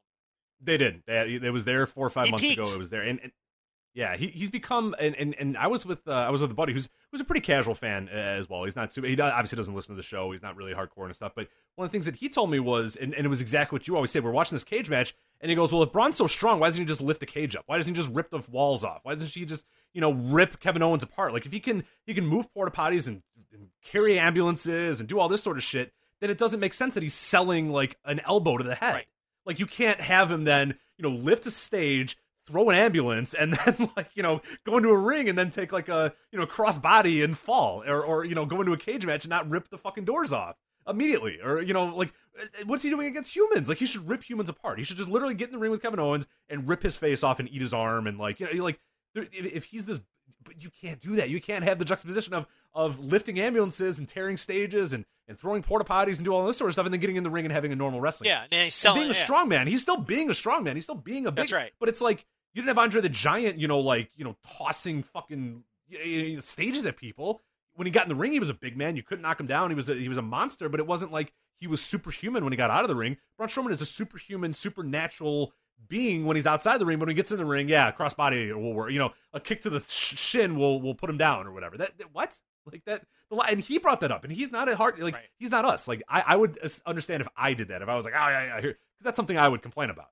But this is a casual fan that just kind of watches and goes, "That's kind of weird how Owens can do, uh, you know, how Strowman does all this, but when he gets in a match, he just sells." And I'm like, "Yeah, it is kind of weird, isn't it?" Look, he doesn't get the reactions he used to get either. They missed the window on. him. No, They missed the window on. I they missed his peak, and I think it's going to be Braun is going to be another one of those stories where it's just someone where they they they they, they missed their window. And yeah, it, it- this stuff has gotten old. If it's if if they pulled these ridiculous stunts with Braun like once a year when he gets really angry, they'd have way more impact. There was that one run where every pay per view and every Raw he was doing some kind of you know incredible feat and that's the subtlety hammer at play. And it was just eh, they overdid it with the guy. And again, like you said, they you box yourself into a corner because then people are questioning why don't they just rip off Kevin Owens' limbs and finish him off for good and kill him if he's so fucking if he's li- if yeah, he's why doesn't he rip the cage door off and then just hit him? And, like again, like the thing that, that it's, as well as they wanted to show how strong he was by breaking, you know, the the the, the handcuffs or whatever, and like obviously he was he was fumbling around and trying to you know unlock it with it because there was one point where I think they showed him on camera where he had like the, the key in his his mouth or whatever. But if if it, it shouldn't take him more than a half a second to break those handcuffs, if what you've shown on TV is is, is to be believed, You know what I mean, like. He should get the handcuffs on and just immediately rip them off. Yeah, but he's like, oh, oh no, oh no! And it's like he just lifted an and, ambulance. and, and you know what? And you know what? Then go all the way with it. He should never sell. I agree. I'm fine with I- that. I, if you want to have him just never fucking sell a move and just destroy everybody in two seconds because he is a monster among men, I am fine with that. But the monster among men sells, you know, kicks to the the back of his thigh. Like what? Or yeah, yeah, like reverse. He sits in a reverse chin lock. Why? right. If he's Why is he sitting in a reverse? It's it's. And I know this probably sounds like we're being real nitpicky, but this is what where the Braun the Braun character has lost me, and I'm not interested in and I've been saying it for months. I, I mean, yes, it lost Pittsburgh. Pittsburgh didn't give no, shit, he doesn't get the reactions he used to get. And I don't know if it's for the reasons we're saying or just because people were tired of wanting him to get pushed and he didn't, which is probably more likely. That's the classic story in this company. You get tired of being behind someone and then the company isn't getting behind them. And they just stay in one spot. It's not like he's deep pushed, but he doesn't move up. And and maybe a, the combination of those things, they missed their window. So Yeah. we got the SmackDown tag team titles, Bludgeon Brothers versus Team Hell No. Now, we learned today that Kane legitimately had what a torn Achilles. What was the injury? some sort of Achilles injury. I don't know if it, it, it's officially been known as a, a torn Achilles. So- some sort of Achilles injury. So here's the thing: I'm not going to bury this as hard as I was going to because I thought that they were deliberately telling the same old fucking bullshit Daniel Bryan story. He's got to overcome the numbers game against two guys that are twice his size, and and oh my God, Daniel Bryan, he can't do it. He's a B plus player. He's too small. It's two on one. Blah, blah, blah. But they kind of had to do that because Kane injured himself or got injured or something happened with Kane either that day or the day before. So, Rich, I'm going to let him off the hook because uh, th- this obviously wasn't the original plan to have Daniel Bryan wrestle by himself. I was going to go nuts on this match.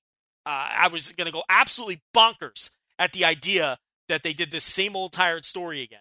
Uh, uh, but the fact that Kane, look, they had to do something. Now, what was silly about it still was that Daniel Bryan is getting his ass kicked by the Bludgeon Brothers, hanging on by a thread. Kane comes limping out with his foot in a boot.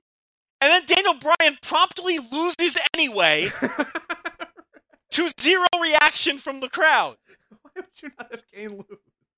How? Yeah, There's no way. There is no defense. Zero, zero, zero, zero defense for not having Kane take that. Rich, there are two finishes here. in here. storyline, in kayfabe, in In anything. anything, in, in, there's no excuse. There's two viable finishes here. Kane comes out and Team Hell No makes the big comeback and wins the titles, or Kane, valiantly fighting on one leg, takes the fall. Those are your only two options. The only option you cannot take here is Kane comes out and then Daniel Bryan loses anyway. And Rich, he lost like 30 seconds later. Like there wasn't even I a big fight. How do they pick the one finish that you th- that is wrong? That's the one. There's three possible objectively wrong. There- there's it, it's objectively wrong too. It's not even like opinion wrong. It's it's wrong. Like it, it, it makes no sense. It's un it's indefensible that that. and then a, to silence because people were just like, "This is not anything that we wanted. We don't want to watch him lose. We were behind him. You know, it, it, it like to silence. No one cared. And I do think that this is where this show finally lost the fans. Was that was Daniel Bryan losing that fall? This is where the Pittsburgh crowd finally threw the fucking towel. They threw their terrible towels, and they said, "I, I can't with this show because from this point This is me. This is where I said I can. Well, see? said, There you go." This. This is I'm fired up now. Let's go. Yeah, Let's do this. because nothing was the same beyond this point. But Yeah. what a horrible fucking finish. Even excusing them for the bad circumstance that they were put in, uh, for putting the for putting together the match the way that they did. Uh, Yeah, and and you know, credit uh, tons of credit to WWE too, the Safe Wrestling Company for uh, you know having a man with a, an injured Achilles, you know, wrestle a match, and then also just you know the injuries that are. yes, this is the safe wrestling company. But you know, at least they didn't do a reverse Rana. I mean, God forbid you do a reverse Rana and be okay from it. I mean, But Rich, they employ doctors who fuck the right female one talent that just lost a lawsuit. for fucking female talent. On top of that, uh, you know, but but Rich, they have a fancy padded ring and headgear for the rookies. Rich, it's a safe company. Yep. a safe company. Right, minutes after a man just took a fucking back bump, inches away from a guardrail. Uh, yeah, At least they didn't do head drops, except for the you know Kevin Owens' head dropping on the fucking crash pad. Uh, eh, well, how about how about Drew Gulak doing a backdrop driver taken straight out of All Japan in 1992 to a jobber on 205 Live this week? But this is the safe company where that stuff doesn't Right. happen. They they take care of No. everybody. Um, well, speaking of this next match was like how about oh how about later on in 205 Live when Akira Tozawa did a release German suplex on Lio Rush and dropped him right on his head?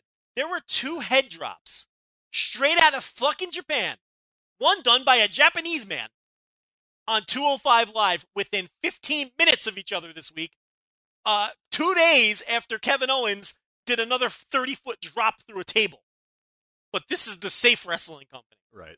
Sabers were not rattling. I don't believe. It. No, I didn't. You know, I didn't see. I didn't see performative tweets about how dangerous uh, wrestling is after any of this shit this week. So you know, it makes you wonder where the motivations lie. One thing you can never say about this show is we are intellectually consistent. You might think we're monsters because we don't care, and we just acknowledge that this shit is dangerous. among men, monsters among Okay, men, for sure. we just simply acknowledge that all of this shit is dangerous, and we know what we're watching, but we're intellectually consistent. I didn't see any of the performative bullshit this week when you got guys getting thrown on their heads on 205 Live twice within 15 minutes, and Kevin Owens taking his monthly fucking stunt bump, where if it's off by a foot, he's landing on his back uh, and missing the table. Or worse, if he's off by a couple, like less than a foot, and half of his back is hitting the table, and the other half of his back is cracking in half. But this is the safe company. This is where pro wrestling is super safe. This is where Paige career ended on, uh, you know, uh, what fucking six months ago in this company. This is where you know, but this is the safe company. Careers don't end here. Dangerous things aren't done here. they've got you know a team of doctors in lost the fucking lawsuit, like you just said, for not taking care. Yeah, ago. I, so I mean, you know, literally just lost the lawsuit about just be intellectually consistent. That's all I ask. Right. If you're going to stand on your soapbox, don't you know? Stand on it all the time. If you want to save the world, save the world, save the whole world, not just the far east parts of the world. Save the whole world if you want to save the world. Okay, that's all I have to say about that. Uh, Bobby Lashley versus Roman Reigns.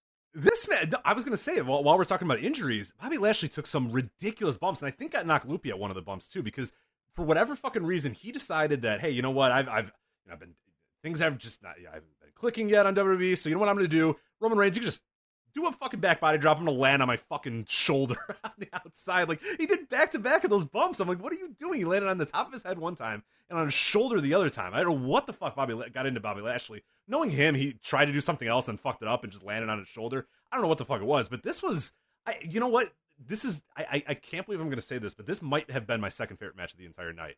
And it was not good. I did not like the match, but when it was all over, I said, ah, you know what? I was mildly entertained by this match. I thought they did an okay job, all things considered. Bobby Lashley, for someone who's a great athlete, doesn't have great body control. Um, no.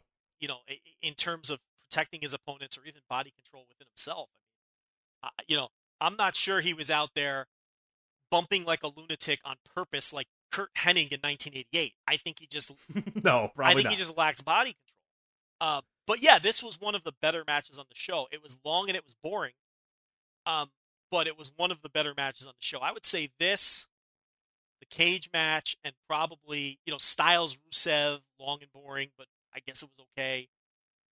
The main event, I mean, I don't know. I, I guess I see the main event. I like the main event the best, but this would be one of the three contenders for second best match with Styles Rusev and um, the cage match. And the cage match really was a nothing match until.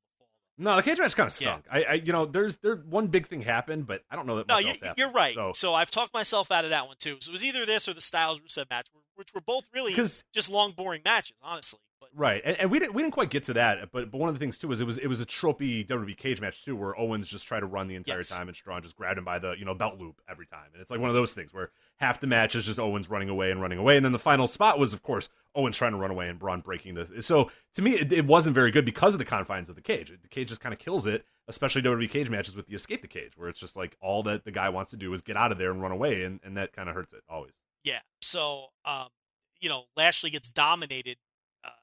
I think the story they were trying to tell was Lashley just getting dominated. I mean, Roman was putting a real beating on him, and then Lashley kind of wins out of nowhere, clean with the spear. Um, which okay, all right, maybe we're we're- we're going in a good booking direction here. Let's see what happens on Monday Night Raw. Oh. Oh, okay. So Bobby, This is this is a big moment, No, Joe. Before you do that, I, I I have not watched Raw, so I'm completely. But this is a huge moment. Roman Reigns, the big dog, loses to Bobby Lashley clean in the middle Clean of in the the ring. middle. That's a definitive. Yeah. That's a definitive win for Lashley. Lashley goes on Twitter and says, "I am now the big That's dog." right. There is a bigger dog in the yard, uh, and Roman Reigns is still a big dog, but there is a bigger dog in the yard. It is Bobby Lashley. He is much bigger dog. lots of dogs. Um, There's lots of dogs, and one of them is bigger than the other, and the one that's bigger right now is Bobby Lashley. My dog is now barking because of your fake crawling. So That's right. Nice job on that. But uh, so Bobby Lashley's a bigger dog than Roman Reigns, who is the big dog. Um, but I have not watched Raw, so don't spoil it for me. But but like this is the this is huge. Like Bobby Lashley, the clean win. For all intents and purposes, this is essentially, I would say, and they sort of alluded to it too, that the winner of this match is going to get a shot at, at, Brock Lesnar at SummerSlam. So Joe, I'm ready to preview right now Brock Lesnar, Bobby Lashley at SummerSlam. I've not watched Raw. I, will catch up eventually, but I mean, man, clean as a sheet in the middle of the ring, Bobby Lashley over Roman Reigns. What a huge moment for Bobby Lashley's career, and and really the next step for SummerSlam. So I can't wait to see what happens. Yeah, so we got all the winners from this show. We had Finn Balor, we had Bobby Lashley, who defeated the old big dog, and he's the new big dog. Yeah, with all these guys. Yeah, he's a bigger dog. He's a bigger he's dog. Bigger. Oh, well, yeah, I guess is, is Roman Reigns not the big dog anymore? Did Bobby Lashley now say that he is the big? Are there two big dogs and one just happens to be bigger, or is there just one big dog now? So, uh, well, listen, I'm, I'm, you know, it's funny you asked that because Finn Balor says, "Hey, look, I never lost a Universal title, and I just beat Baron Corbin. I want a title shot." And I'm nodding in approval. I'm saying, this man has a good point. Yeah. Bobby Lashley comes out. He says, I've had two goals when I came into this company. Goal number one was to beat Roman Reigns, and I did that. Goal number two is to beat Brock Lesnar. I deserve a shot at Brock Lesnar. I'm saying, hey, yeah, this is awesome. So is this is this one of those cool angles where they start the show where just guys walk out and, and, and state their claims for yes. the, uh, the championship and opportunity? So all these men cool. who that sounds that sounds that's awesome. right. Yeah. So all these guys who clearly uh, have earned opportunities and they've got good arguments. Then Roman Reigns comes out, and I'm thinking, oh, what's Roman coming out for? Maybe he's going to concede defeat to Bobby Lashley and concede that. Yeah, he lost in the middle of the ring to the new big. That's dog, right. So yeah, it's and, over. And, and you may also recall he's lost to Brock Lesnar roughly eight thousand times over the last right. year or so. So maybe he's going to say, hey, you know what? I concede defeat. These gentlemen clearly deserve a shot more than me. No, I am no longer the big dog. But no, Rich. definitely that's saying. not what happened. The voice of WWE, the man you're supposed to trust, Michael Cole, said, "Here comes the big dog." and then Jonathan Coachman said, "All of these men have great arguments to face uh, Brock Lesnar next." And Michael Cole said, "Rich, but the big dog might have the best argument." He really I like said how my that. dogs are barking the entire time in the background. It, it adds to the set. It, it fits the set. Yeah, it does. It does. I hope that I hope this rabbit never leaves. So yeah, your voice of the company actually said the words, "The big dog has the best argument." Based on what? he lost the night before to He's the big dog. to Joe. the to another man who's in the ring, and he lost to Right. Brock a thousand times. So then, what do they do? They just put the big dog in one of these three-way matches anyway.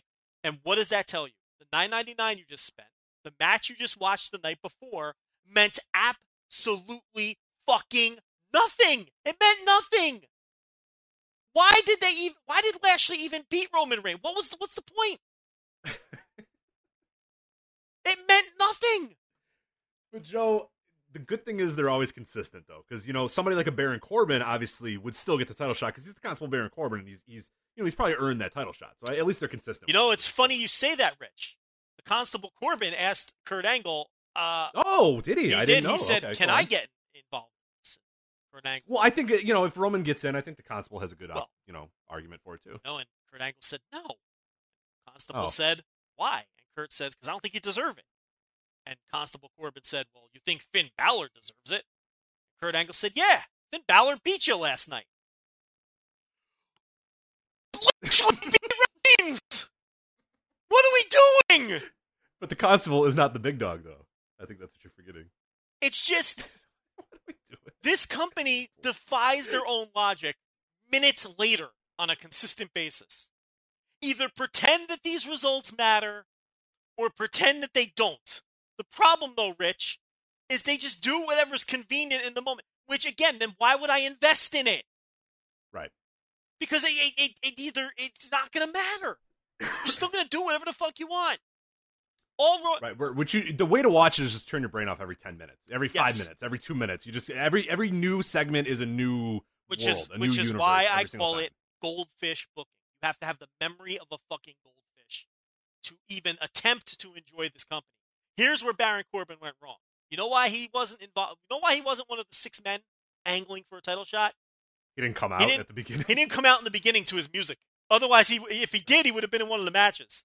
The To be fair, we, we rag on New Japan too for that as well. We Like, do. Like Hiroki Goto just comes out. We, we always wonder what it looks like backstage if there's just like a mad rush to the curtain and like Goto got it. It's like, God damn it, Goto got it. All right, whatever. Yeah. That's- So we, we rag on them for that too. So we're, we're nothing if not fair. We rag on everyone for that. This is the fairest show there is. No one's more fair than we are. Oh, you know what I'm really excited about? So obviously Braun Strowman lost the steel cage match, but he is still, you know, one of the bigger. He's a monster among men, one of the bigger number one contenders. I, I would say, even though he lost the match to, to Owens, but for all intents and purposes, he lost the match to Owens only because he tossed Owens off the top. I mean, he really showed his dominance over Kevin Owens, put him in the rear view. So I imagine uh, Braun Strowman is, is, you know, I said I, I did not watch Raw, so I imagine Braun Strowman is now uh, ready for his title shot at SummerSlam at some point as well. Mr. Monster in the Bank, I should say. Who did he beat in the triple threat, Joe? I'm checking the results. Okay. Yeah. Yeah. Because I did not watch, so One minute. Mr. Monster in the Bank, I'm sure. One minute, sir. Well, that's weird. Yeah. You would think he would want a title shot. So You would think. You would I mean, he's think already got the, he, the money in the bank, but I think you know he can add a, a double value, added value, like we did for Dollar Shave Club would- earlier. Like, you would think he's just. give me a title shot now, and then I'll use this other thing later. well, he's just a monster. He could just cash in and Yeah. literally kill Brock Lesnar. So what's the difference? Mhm. Although he lost to Brock Lesnar so Mm-hmm. selling Okay. fucking the process. Um, Alexa Bliss defeats Nia Jax, and um, Rich, I have checks notes. Um, nothing to say. I mean, Ronda Rousey. I, I just move on. Seriously, move on. I have no. I, I, li- I'm sitting here staring at this match, going, "Huh, okay, what's what am I? What's my take? What am I going to say? What am I going to do?" And I have been staring at this match for the last 40 minutes. Um, Ronda hopped the rail. I, you know, so yes. there you go. Yeah. That's really the only takeaway here. Nia Jax is not good. She's No, not good. I, this match is pretty extreme, though. I mean, it was an extreme rules match, and my God, They got very extreme. golly, was this extreme? That's the other thing. You know, extreme rules, and there was one, two, three, four, five, six, seven matches out of what, 11? Uh, technically 12, I think. 10. Oh no, that's in counting the pre-show. That's counting the. Seven matches out of 10 that had no stipulation whatsoever.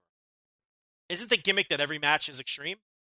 Yeah, which is funny too because like most of their normal pay-per-views are have more gimmick. Yes. so this is actually like yes. more not extreme than usual, like more tame than usual. you know, Correct. like like more mundane than usual rules. They should have called this Uh, less extreme rules or something. Right, yeah. Less than normal extreme rules. Yeah. Actually pretty normal rules. Pretty normal rules. Yeah, that's perfect. This was the pretty normal rules show. Um, mostly normal rules is what they should call this uh, moving forward. AJ Styles in a mostly normal rules match um, defeats Rusev in a long, perfunctory, perfectly acceptable, okay, three star match, which leads me to a point, which it should have been much better, by the way. Very disappointing considering who was involved. Rich, um, can you give me five uh really like very good or better recent vintage AJ Styles matches? Can you do that? yes. Wait, no. I Is. AJ No, I'm- Styles the most overrated wrestler in the world? I know that's a heavy He's- statement. No, it and, and we're we're nothing if not AJ Styles. Love fans. AJ Like, he's one of my favorite wrestlers in the world, but it's it's lean. It's lean right now. It the, the I don't know if the age is catching up. I don't know if it's there's a Nakamura thing going on where he realizes he doesn't have to get to that next level. I don't know. I mean, I and I did not like most of the. There's you know the one Nakamura match obviously this year. Um, that I enjoyed. The, that's um, blanking on which one it was. I think the Money in the Bank one I enjoyed a little bit. I did not like the WrestleMania one all that much. I know some people did. Um, other than that, this year, you know what I mean? Like, I'm looking at his output right now. There is nothing else this year that stands He- out to me. For and, and people will just com- like compulsively bring him up when talking about great wrestlers. And look, I do, and look, I do think he's a great wrestler. oh, the track record is there. I mean, this guy's got ten and not plus even just- years of of, Not even just of dominant of great stuff. sure, but not even just track record. I think he's a great wrestler. I think like mechanically he's a great wrestler. And um but in terms of output, his output is so overrated. His output is overrated. He may not be overrated, but his output, he might have the most overrated output in all of wrestling. This is a guy who does not have great matches anymore. And and look, that may not be all on him. A lot of it, look, how can you have great matches with Shinsuke Nakamura when every match is built around punching each other in the balls? Now, Right. is that completely letting them off the hook? No, it's not. And I really liked the Greatest Royal Rumble match, to be fair. I did really like that one. The others, mixed bag, nothing really fucking. Yeah, I, floated. ta- I take back my money in the bank. I forgot that that was the last man standing match. I did not like that one all that much. There was maybe it was back. I'd have to go back. I think back. There was one of them that I really really Mine, enjoyed. Mine was Greatest Royal Rumble. I thought it was heated, and they did the double count out or whatever. I, I like that one, but none of them, uh, you know, WrestleMania for sure was a, was a giant wet fart. But AJ Styles, he does not have a resume that matches the reputation that for some reason he still has. There's wrestlers who will have four or five great matches in one week in a fucking G1. This guy will not have five great matches all year. I, I'm sorry.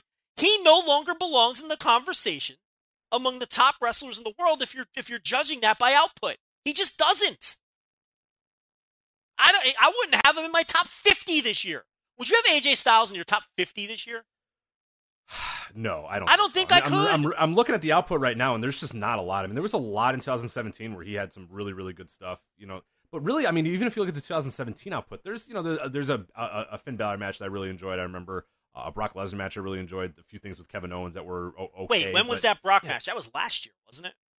That's what I'm saying. I'm saying last No, last year, And so that, that's what what's the thing is like I, I'm as I'm looking this up, as I'm sort of looking back and saying, okay, well, you know, last year the output last year was was fine, but it wasn't amazing. Oh, this there was oh yeah, this goes back to last year. Now he had a right, good year that's, last that's year, sort of where I'm because he did not have a great year last year, like some people claim. no, no, it's a lot of rep stuff that he that he's really working. 2017 or uh, 2016, I should say, was awesome. Yes. There's a lot of really good stuff in 2016. Yeah. Great matches with Roman Reigns. I was there live for a few of those. I had some good ones against Ambrose, a few against Ziggler, the Cena matches. I mean, obviously those were always pretty good. But yeah, I'm looking at 2017 and I'm finding some, you know, Shane McMahon match I enjoyed, but you know, it was kind of the best match on WrestleMania. There's a, but there's not a lot. And then you got 2018 and there's just not much there either. So yeah, it's really about time maybe we started having that conversation that like this guy should be, and, and especially this run, like this is what you're looking for of like, he's got this title. He's, he's an established guy in this company. Now's the time for him to go out there and just kick some ass. And it's not happening. You can And chalk it's up- time we have that conversation. It is, and you can chalk up some of it to booking. You can chalk up some of it to house style. But is there any reason that a 15 minute match with Rusev, second from the top on a major pay per view, shouldn't have been four stars? Is there any reason? This wasn't bogged down and gimmicky, and it, they had they went out there and had a 15 minute match, and it just didn't deliver. I'm sorry, that one's on him. You can't blame, uh, you know, the the agents on this one. You can't. You can't blame the house style on this one. You can't blame, oh, it, you know, eh, dick punching on this one. This was on AJ Styles. He had a chance here to just straight up deliver, and he didn't. This was on a platter. No gimmicks, no restrictions, no silly storyline.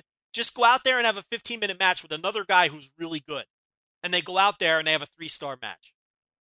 A long, boring, perfunctory, well worked, I guess, three star match. There were a couple Yeah, shaky, like, I enjoyed and the there were a couple match. shaky spots here. But I'll give them. Yeah. But but but uh, I mean, come on, that's on Styles.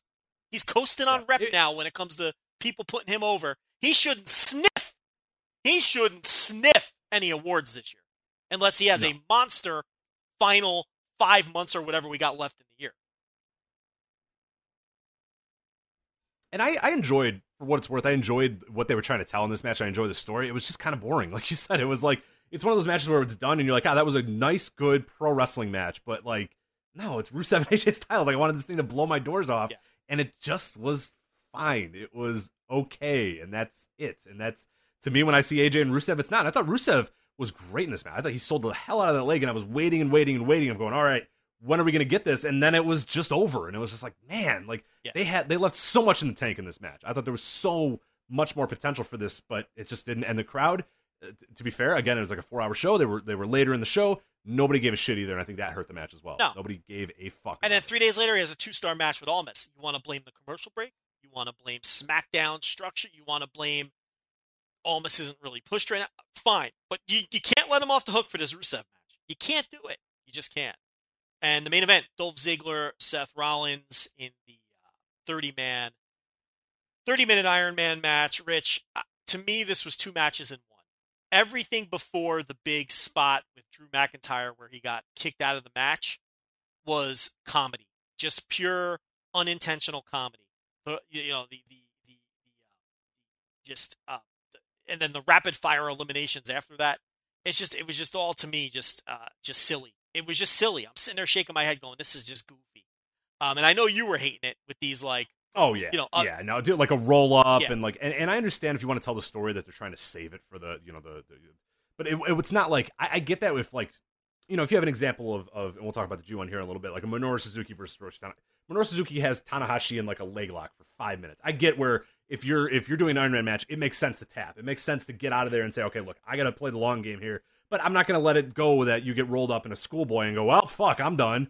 That's it for me. Like I guess I'm going to get pinned. And yeah, when you have rapid fire things, that's why I hate Iron Man matches. When you have rapid fire finishes, it just it, it doesn't make any sense. Why in this particular match does a schoolboy end Dolph Ziggler and then a schoolboy would never in a fucking million years ever finish him in any in other four match? So that- minutes. in four minutes, right. You would never have a four minute finish in this I took match. a piss and came back, and I was like, "What the fuck?" It was 1-0. Like, what the hell happened? And my buddy's like, "Ah, schoolboy or something." I was like, "What? How did that happen?" Yeah, Like, it was. It was a, it was a buckle bomb and then a schoolboy four and a half minutes into the match, and that's that's why you don't do like that. that's why you don't like elimination matches when they just you know a scoop slam leads to a fall when it never would otherwise. Right?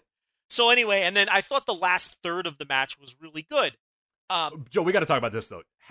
First off, again, like you talk about stories and everything. Yeah. The the story that you cannot tell or probably not tell is that the babyface goes up 3-0 and then fucking chokes, right? terrible story. Now, you can't tell that story. Now, You and- can't do- now to be fair, what they're telling you is Dolph would have just gotten he completely would have wiped the table with Dolph had McIntyre not come in, interfered, and, and led to Dolph winning like five straight falls.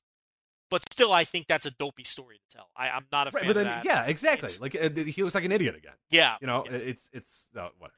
And, and you know, and then and then the, the last third of the match, I'm like, okay, this is good stuff. This is good action. They're doing some creative things, and then McIntyre's hiding under the ring. It's like we talked about last week. This had the potential to be really good, but we knew Drew McIntyre's involvement was going to, uh, it was going to be telling stories time, and it was going to drag the match down. That's exactly what happened. I thought this was the best match on the show, but I thought it was like a three and a quarter star match. It was just too much bullshit, too many rapid fire um, pins early on. Uh, you know, the, the Rich Kraetsch specials, and um, honestly, this should have been like the fifth best match on a show like this, and it ended up being the best match. And uh, Ziggler retains the title. Um, what did you think of this?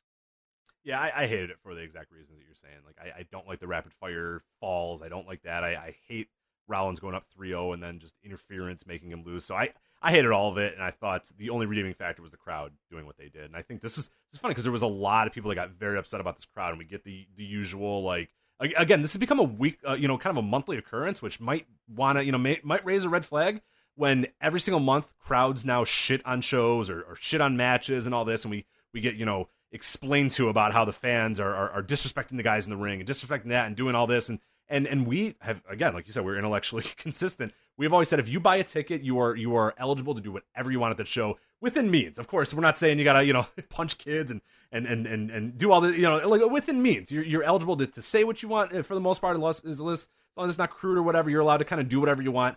But again it's not like there's like three bad actors that are that are being assholes and ruining shit. This is an entire crowd deciding this is kind of boring. We're just gonna have fun our, on our own way. We've been here for four fucking hours. We're kind of bored. We're gonna have our own little fun here I think that's that should in, instead of doing again saber rattling and going oh these fans and oh my god fans everywhere and all that if this is a monthly occurrence there's maybe a bigger issue at heart.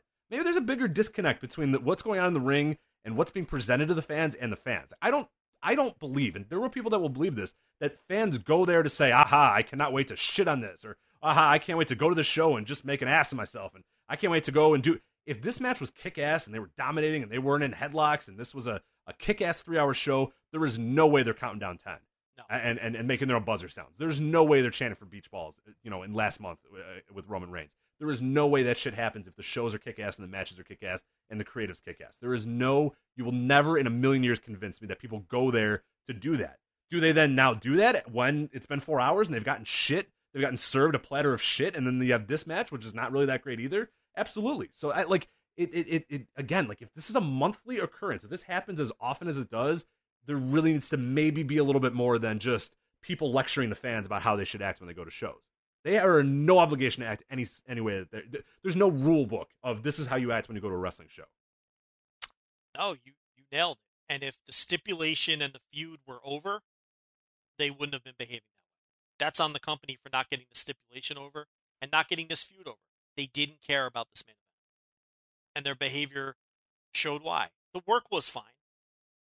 Um, they just didn't. You know, the company didn't get. They, they didn't do their job. The booking did not get any of this over. Nobody was waiting on the edge of their seat for this match to hit. And it didn't Right. help that the rest of the show stunk and took the fans out of it. Right, and Rollins is a guy who's super over Yeah. too. So I, I have no doubt in my mind if this- this show was kick ass, Rollins would be in this spot where like people would be going nuts for. But it was like again, you get served four, and again, like we, I, I had buddies that went to Money in the Bank last month. People show up at these arenas. 5 p.m. Central is when they wanted people to show up. 5 p.m. Central, and you're talking at this point now. What is it? 10? You know, you're you're approaching 10. They've been in that arena for so fucking long. I mean, I, if, if it was me and I didn't care, I would just leave. You know, there's some people that want to stick it out and, or whatever. I get it. Uh, you know, sunk cost. I, hey, I bought this ticket. I'm gonna stick through the entire show. But I had buddies. They, they got to the arena at 5 p.m. and they didn't get out of the parking lot of the, of the Allstate Arena until 11:30. Can you imagine that night? Yeah, and if it's and if and if you're there that long and it's not good, it you're you're front and center in your, in your mind is going to be how tired. Because they're not distracting you from how long you've been there and how tired you are with a great show. We say it all the time. Sometimes we see these shows that are over 4 hours long, but because they were great shows, it feels like they're flying by. But then when you have shows that are over 4 hours long where a lot of it is shit, it feels like you're there for fucking 10 hours. All of these this is two in a row now. We're not off to a good start with these mixed brand pay per views that are four hours. No, no, these four hours are a disaster. This And you call it—you knew it would be. You you were out there front and center screaming about it that they were not going to be good. So, um, that's Extreme Rules. It was a fucking. It was dog shit. Um, it was boring. It was bad. The booking was horrendous. The booking didn't make sense the next couple of nights. Uh, with the follow up to this, and um, this main roster is is atrocious right now. It is it is one of the lowest points that I've seen as a fan, and I've been watching this stuff since like 1984. I've been watching this company um, in some form or fashion, and this is this is one of the low points ever uh, in the history of this company in terms of are they entertaining me? It's just awful. It's really fucking bad, and it's not overdoing it. It's not overstating it. It's fucking horrendous right now. All right, so uh, we got some New Japan stuff to get into, some stuff that's much more enjoyable. But uh, before that, Joe, do you want to let people know about Patreon? And of, uh, of course, if people don't know that we are on Patreon, uh, you're going to tell them all about it right now. Rich, are you a Voices of Wrestling subscriber? I am. Did you even read the copy? You're supposed to say no. Oh no, Let's I'm try not. this again. No, Joe. Why, why would I? Why would I? You give me this free show every single week. Why the hell would I be a subscriber? you ready? Rich, are you a Voices of Wrestling subscriber? No. Why the hell not? We offer the most affordable, biggest bang for your buck premium subscription content in the industry. Tiers start at only $2, which is basically free. I mean, what is $2 a month? And then for just $5 per month, you will gain access to our entire archive and everything in and everything it is that we do, which includes the Overrun, our flagship extension that guarantees that we will never run out of time again. Joe and Rich recommend matches to each other. Arguably our most popular bonus show where we get a chance to stretch our legs, get away from talking about current events, step back in time, and break down wrestling from the past. Instant Reaction, which airs live on YouTube, where you get our freshest takes on major shows. Subscriber only anything goes Q&A mailbags. Twice weekly TV reviews. Every Monday and Thursday, Joe, that's me, breaks down the latest in TV wrestling. Special editions of Bouncing Around Japan and Bouncing Around the Indies. Exclusive subscriber only interviews with the biggest names from inside the industry. Classic content dusted off from our pre audio boom archives, most of which is very embarrassing. Rich's squashing buttons live video game gimmick. And eventually, one of these days, at some point, the return of Lanza Unfiltered, the greatest three episode run in podcasting history. Right now, until the end of the G1, we've also got daily G1 audio updates every day with full breakdowns and analysis of every single show. So what are you waiting for? If you listen to this show every week, there's no reason not to subscribe. Go to patreon.com slash voices of wrestling, find the tier that works best for you, and subscribe today. All right, let's get to this G1 now, Joe. So, um, I, I don't know how exactly you want to do this. I think one thing that we did last year, I think worked pretty well, is kind of go over the, the, the blocks and go over each wrestler because I think it's excruciating to go like match by match. And I know we've only had three nights, but I think it'd probably work better. Just talk about the output of these people so far, the things that we've sort of had. Uh, you know, and w- w- list a name, talk about where, what points they're at, where they're at in the block, and then a little bit of, of their tournament so far. Are you all right with that? If you want detailed breakdowns of every single match, subscribe to Patreon because we do that every single day. We break down every match. We watch the entire show too. Rich has to watch the undercard on Saturday, which uh, I know he doesn't. Oh, do. do I? Yes, you do. Oh, obviously, no. obviously, Kraetsch. Yeah, No, I know you do You it, but I thought you did any a special exemption. No, I've listened, but I, I thought I would get a special exemption from part of the format. fucking undercard. We watch the undercard, so Yeah. you don't have to. So Rich has to watch That's it, and he has to tell you guys uh, what what was going on on the undercard. But anyway, um, if you want full breakdowns of all the matches, uh, we do have it on the subscriber side. Um, we also I, I keep a running list of top five matches in the tournament, which I update after every show. Uh, star ratings for every single tournament match. So all of that is on the subscriber Spoiler free side. results too, which I think is a pretty cool thing too, where you, you get spoiler free. And I shouldn't say spoiler free results because that's a Yeah. that doesn't make sense. Uh, spoiler free recommendations Yes. though at the top of every show. Hey, here are the matches that are awesome and and a little bit, which I think is a, is is great benefit too, because people are catching up, and as the grind becomes, especially with these four days, there's going to be you know these four days in a row. You're going to have to pick and choose, man. I mean, you can maybe watch every single thing if you want, but you're going to get to a point where you're going to start having to pick and choose, and I think that's is always a cool thing to do that. The spoiler free um, um discussions. Yep. First few minutes of the show, I tell you what's must watch, what's worth a watch, and what is totally skippable.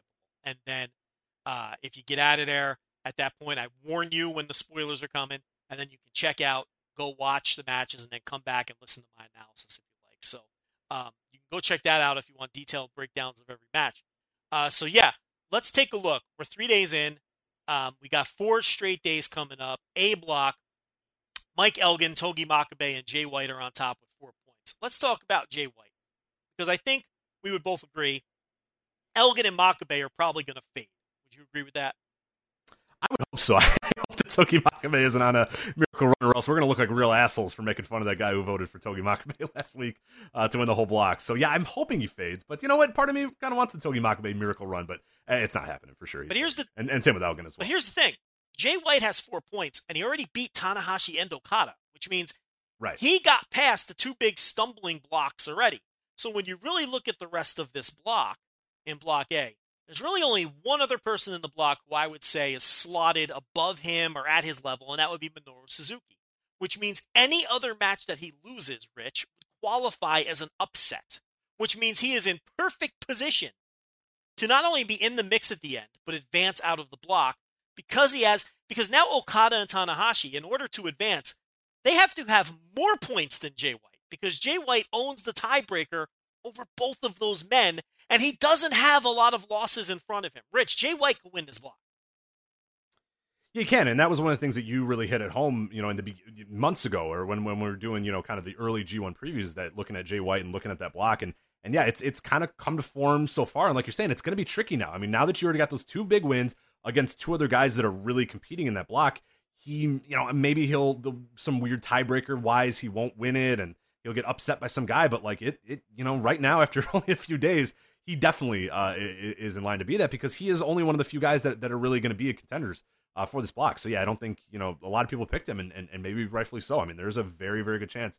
Now I, I I knew the Okada win, that one I definitely predicted. The Tanahashi win caught me by a little surprise because that's a huge tiebreaker that he picked up right there. So yeah, I mean he's in a in, in a great spot, and yeah, when you look at that top three between Elgin and Makabe and, and, and him, I mean that's he's definitely the one that stands out as a guy who can who can stand the test of time As, through the entire as tournament. far as matches go, they're telling a clear story with him. He's going to take shortcuts, and he's going to be shameless about it. If you're listening to his promos, if you're following him on Twitter, um, he look, he's going to get that chair involved every match. Um, he is going to take shortcuts and and and and and not feel, uh, you know, any guilt about it, or you know, he's, he's not going to give it. They're, they're what he is is like basically a classic cheating heel, shameless about it too. Um, you know, the Tanahashi match, he tried to put Tanahashi away. You know, he worked on the leg. He was throwing big bombs, but he couldn't pin him. So he got the chair involved. He got the low blows involved. That's going to be his tournament. This is why the A block is is is you know I think the B block is is the block that you're going to focus on if you want to see great matches. A block they're telling a lot of stories because you've got that stuff with Jay White. You've got Okada who's doing depressed down in the dumps Okada. He's not out there gunning to have big matches right now. He's out there telling this story that he's this guy going through a mental crisis after his title reign has ended and he's just not working this G1 the way he has worked previous G1s where he was going out there trying to have great matches every time. You've got Right, he can't even walk right. You know, Yeah. he's stepping to the ring different. He doesn't do his pose properly, and Gedo's just looking at him like, "What are you doing, man? Like, what's wrong? Like, he's broken. He he. The, It's the- broken the- Okada, Just coming out to the ring, he can't he can't walk to the ring with the same step that he used to. Like, he's he's kind of stumbling over his own feet. He just he can't find himself, and it's an awesome story right now. right, and you've got but but it doesn't lend itself to great matches. I didn't like the Jay White No. match. What did you think of the Jay? I I called it. I, you know, I I called it skippable. What did you think of it? Yeah, skippable might be the right way. I think it was it. If you're looking for pure in ring, I think it's skippable. I think it had a fun story to it, and I enjoyed what they were trying to tell. I enjoyed Jay White doing what he did, and Okada selling for him, and that sort of stuff. So I enjoyed the story aspects of the match. But yeah, I mean, if you're really like pressed for time and like, hey, what are the great matches? This is certainly not a great match of the G1. You could skip it, but I, I didn't skip it because I, I, I like the story of it a lot, and I think that's worth watching if you're kind of interested in in the ongoing Okada story and the ongoing Jay White story. But yeah, if you're like simply looking for great matches, I mean, it is absolutely a skippable match. It's not going to be in the top five, top 10, top 15 matches of this entire G1. Yeah, I thought the Tanahashi match was better. I went four flat on that. Uh, I thought that was very that, yeah. dramatic down the stretch, even with the shenanigans. But you're going to get shenanigans with White. You're going to get um, broken Okada. You're going to get bad luck Fale. All of his matches are going to have interference from Gorillas of Destiny. That's just what they're doing. They're a, Yeah, not loving that. not, loving, that, so either. and then the other block too, Tama Tonga's match is same thing because they're establishing that the Tongans are fucking vile ass cheaters. That's just that they're establishing that story right now. And the fourth guy's Tanahashi. Ever since the Suzuki opener, where Suzuki fucking murdered his leg again, you can see that all his matches are going to be uh, around that leg, just like you know the, the Switchblade match was. So you've got four guys who are basically not giving you traditional G1 let's go out there and have great matches style matches right now in that block. And that's and and, and three of them are key guys in the block.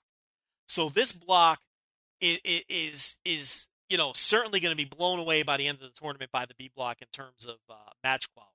The sneaky good match I thought in this block was Elgin versus Hangman Page. Uh, that was uh, that that exceeded my expectations and might be a match where if you're not someone who's going to watch every match and that might be a match that you would have skipped uh, make sure you watch Elgin and Hangman Page. I thought that was a Elgin's had a good tournament so far. I've liked Elgin's output a lot. yeah. I mean, both of his matches were solid as fuck. Um, you know, I thought Togi Makabe, Minoru Suzuki. I was very worried about that match based on their tag match the night Yes. before, but they had they went out there and fucking had a great match. So um, there's been some surprises here, but um, you know, until Okada shakes it off and and goes on his run, um, you know, you're not going to get. And look, it, it who's he gonna have great? Like who's left? I mean, he could have a great match with Elgin, I guess. He could have a great match with Hangman Page if they have good chemistry, Yeah, Tanahashi. and Tanahashi obviously, um, Minoru Suzuki. But he's not gonna have a great match with Togi Makabe or Yoshihashi or or, or uh, he already had the Fale match. So uh, it's just not. You know, this block is a weird one, um, especially compared to you know last few years of G1 where it's let's go out there and have great matches. This is not a great match block, and it hasn't been so far. No, a lot, a lot of stories in the A block. A lot of, I mean, the, the Suzuki Tanahashi match was again a very fascinating story of Suzuki just just destroying Tanahashi leg and destroying it, destroying it. But all told, like I enjoyed that match, but I don't know if that's one I would like out of my go out of my way to recommend. Like I, I, I think it was good and it told a fun story, but I don't know. I mean, what, where do you stand on that Suzuki Tanahashi match? I mean, it was it was fine, it was good, it told a good story, but yeah, I don't know. I like if you're really pressed for time, I don't know that you have to watch. No, it. I, It's not s- I- I said it was worth a watch. I didn't say it was must watch. I think I went three and a half. You know, that Yeah, first night of the A, that right. first night of the A block, I had no must watch matches. Which, to me, and I want your take, that was the weakest opening night of the G1 that I yes, can recall. Super disappointing. In, in, I got real depressed Yes. after that. I said, "Oh no, this G1. Why is this G1 going to suck? Oh god, oh god." Thankfully, the next night I was uh I was definitely convinced that no, this G1 is not going to suck. But yeah, that that was a depressing opening night. That was a real depressing opening night, and it, it, is really not boded well for the A block. And now, like the thing that you sort of mentioned is when you're looking at future matchups, we had a lot of the big wigs out of there in those first few nights. yes. Like they get pretty lean. Like this weekend, we'll talk about the previews. They get real lean after this, and it's like, man, that's that's gonna be a, an interesting block. That's gonna be a story heavy block. But I mean, you already lo- your Suzuki and Tanahashi's already gone. Your Okada, um, Jay White is already out of the way. Your Jay White Tanahashi's already out of the way. Your Okada Bad Luck Fale. All those matches are already out of the way, and those are four matches I was really looking forward to, and they all just kind of were fine. It's Well, gonna see- get lean, man. I don't know. It's not gonna be good. Night three, the second night of the A block, I thought they redeemed themselves. I thought that was a solid top to bottom night because I thought Elgin Hangman Page was four star range. I thought White Tanahashi was four star range. Uh, you know, I thought Makabe Suzuki was four star range. Um, I thought Fale Okada, eh, it wasn't their best match they've had against each other, but I liked it. And I even thought Evil Yoshihashi was fine. I went three and a quarter. Um, you know, so uh, I thought that that block redeemed itself, but it's very clear that the B block is where it's at if you're looking for the killer matches. They've only had one night so far as we record this, but they easily had the two best matches of the tournament so far Kenny Omega and Naito, which is probably going to hang around uh, the top five, top three even matches of the tournament all the way through. Uh, you went the full five on Oh yeah, yeah, I, I fucking love. Yeah, that I, match. I didn't. every, everything that I love out of a out of a wrestling match was all. You weren't the only was- one. I didn't quite go Yeah. full five. I went four and three quarters, um, which means I totally fucking hated it, as you know.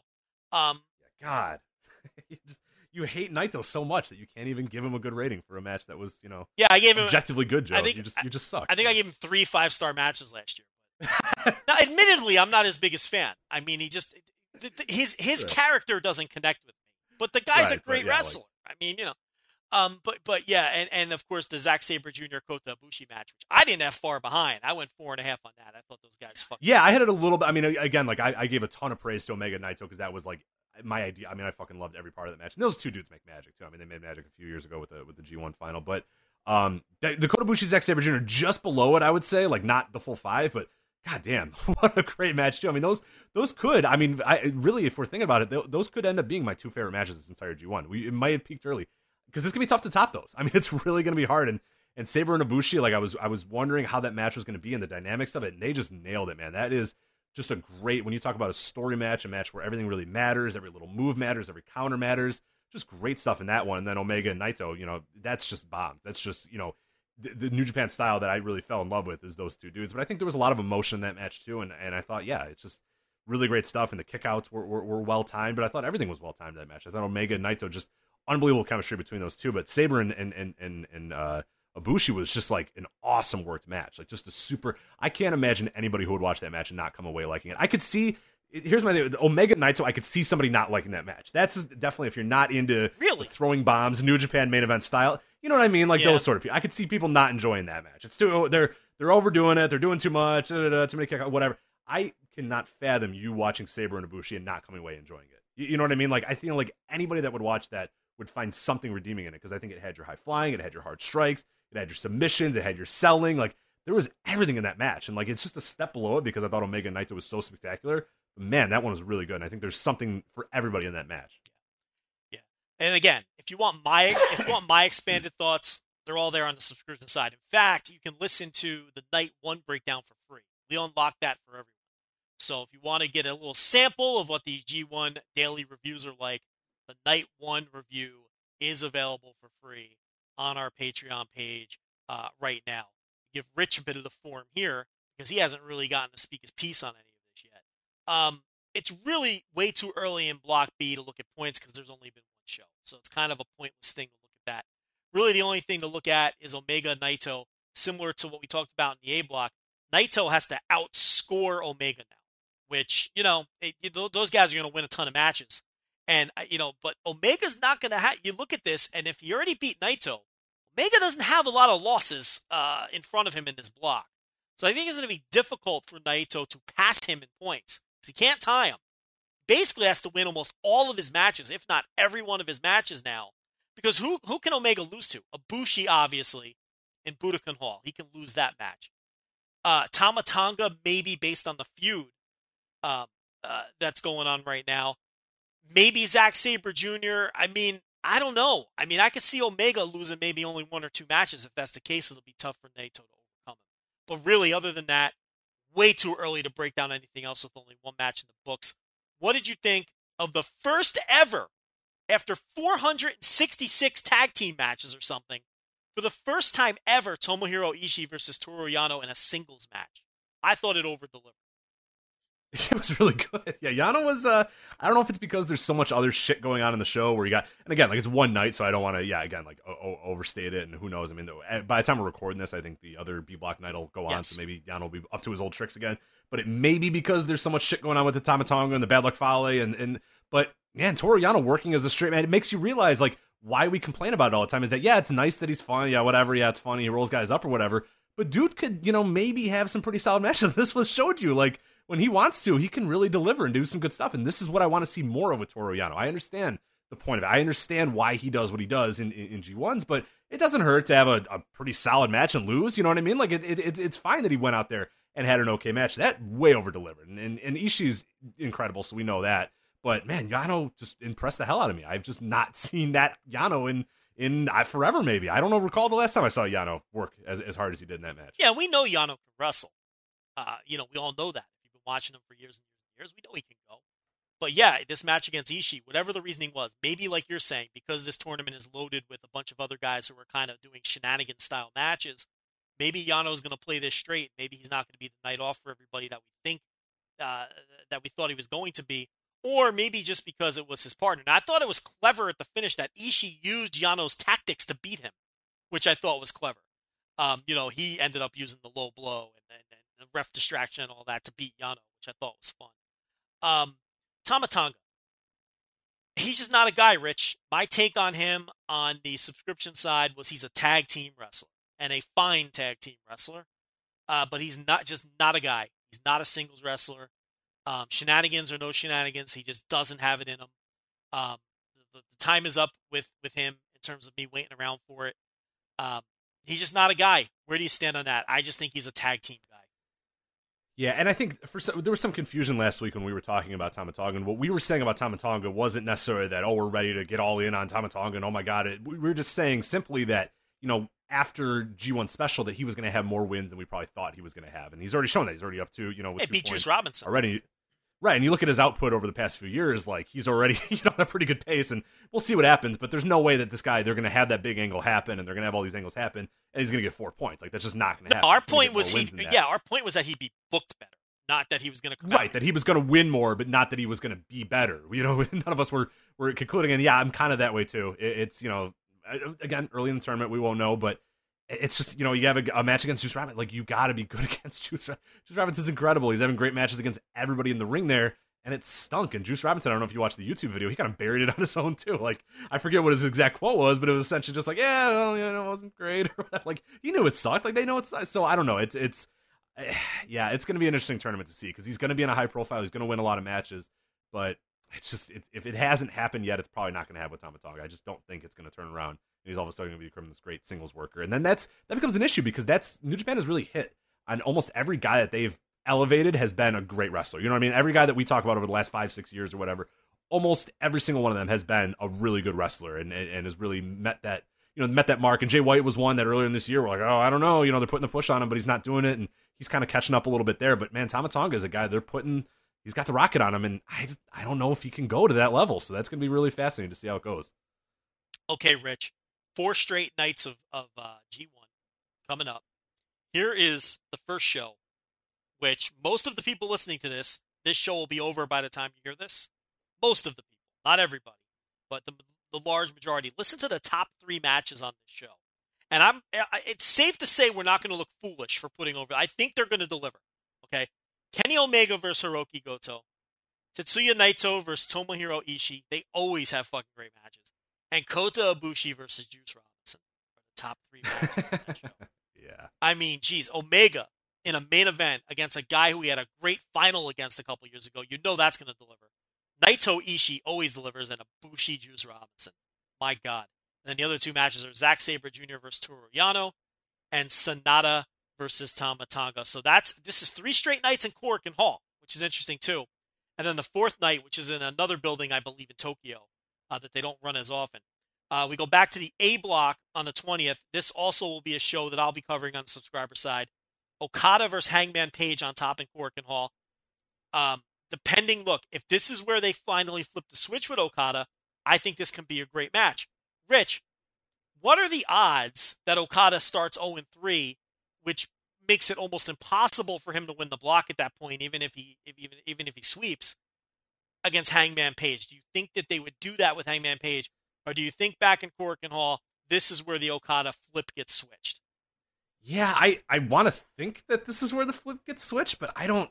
I'm really I'm not sure. Like I really I, I don't know. I it, it's given how he sort of wrestled those first two, I thought he would just, you know, go out there and maybe, you know, lose or whatever, just lose by the skin of his teeth. But he looks, the, the character they're trying to play is that he's lost. And it's like, it's hard for me to get in the headspace that all of a sudden he turns it on now.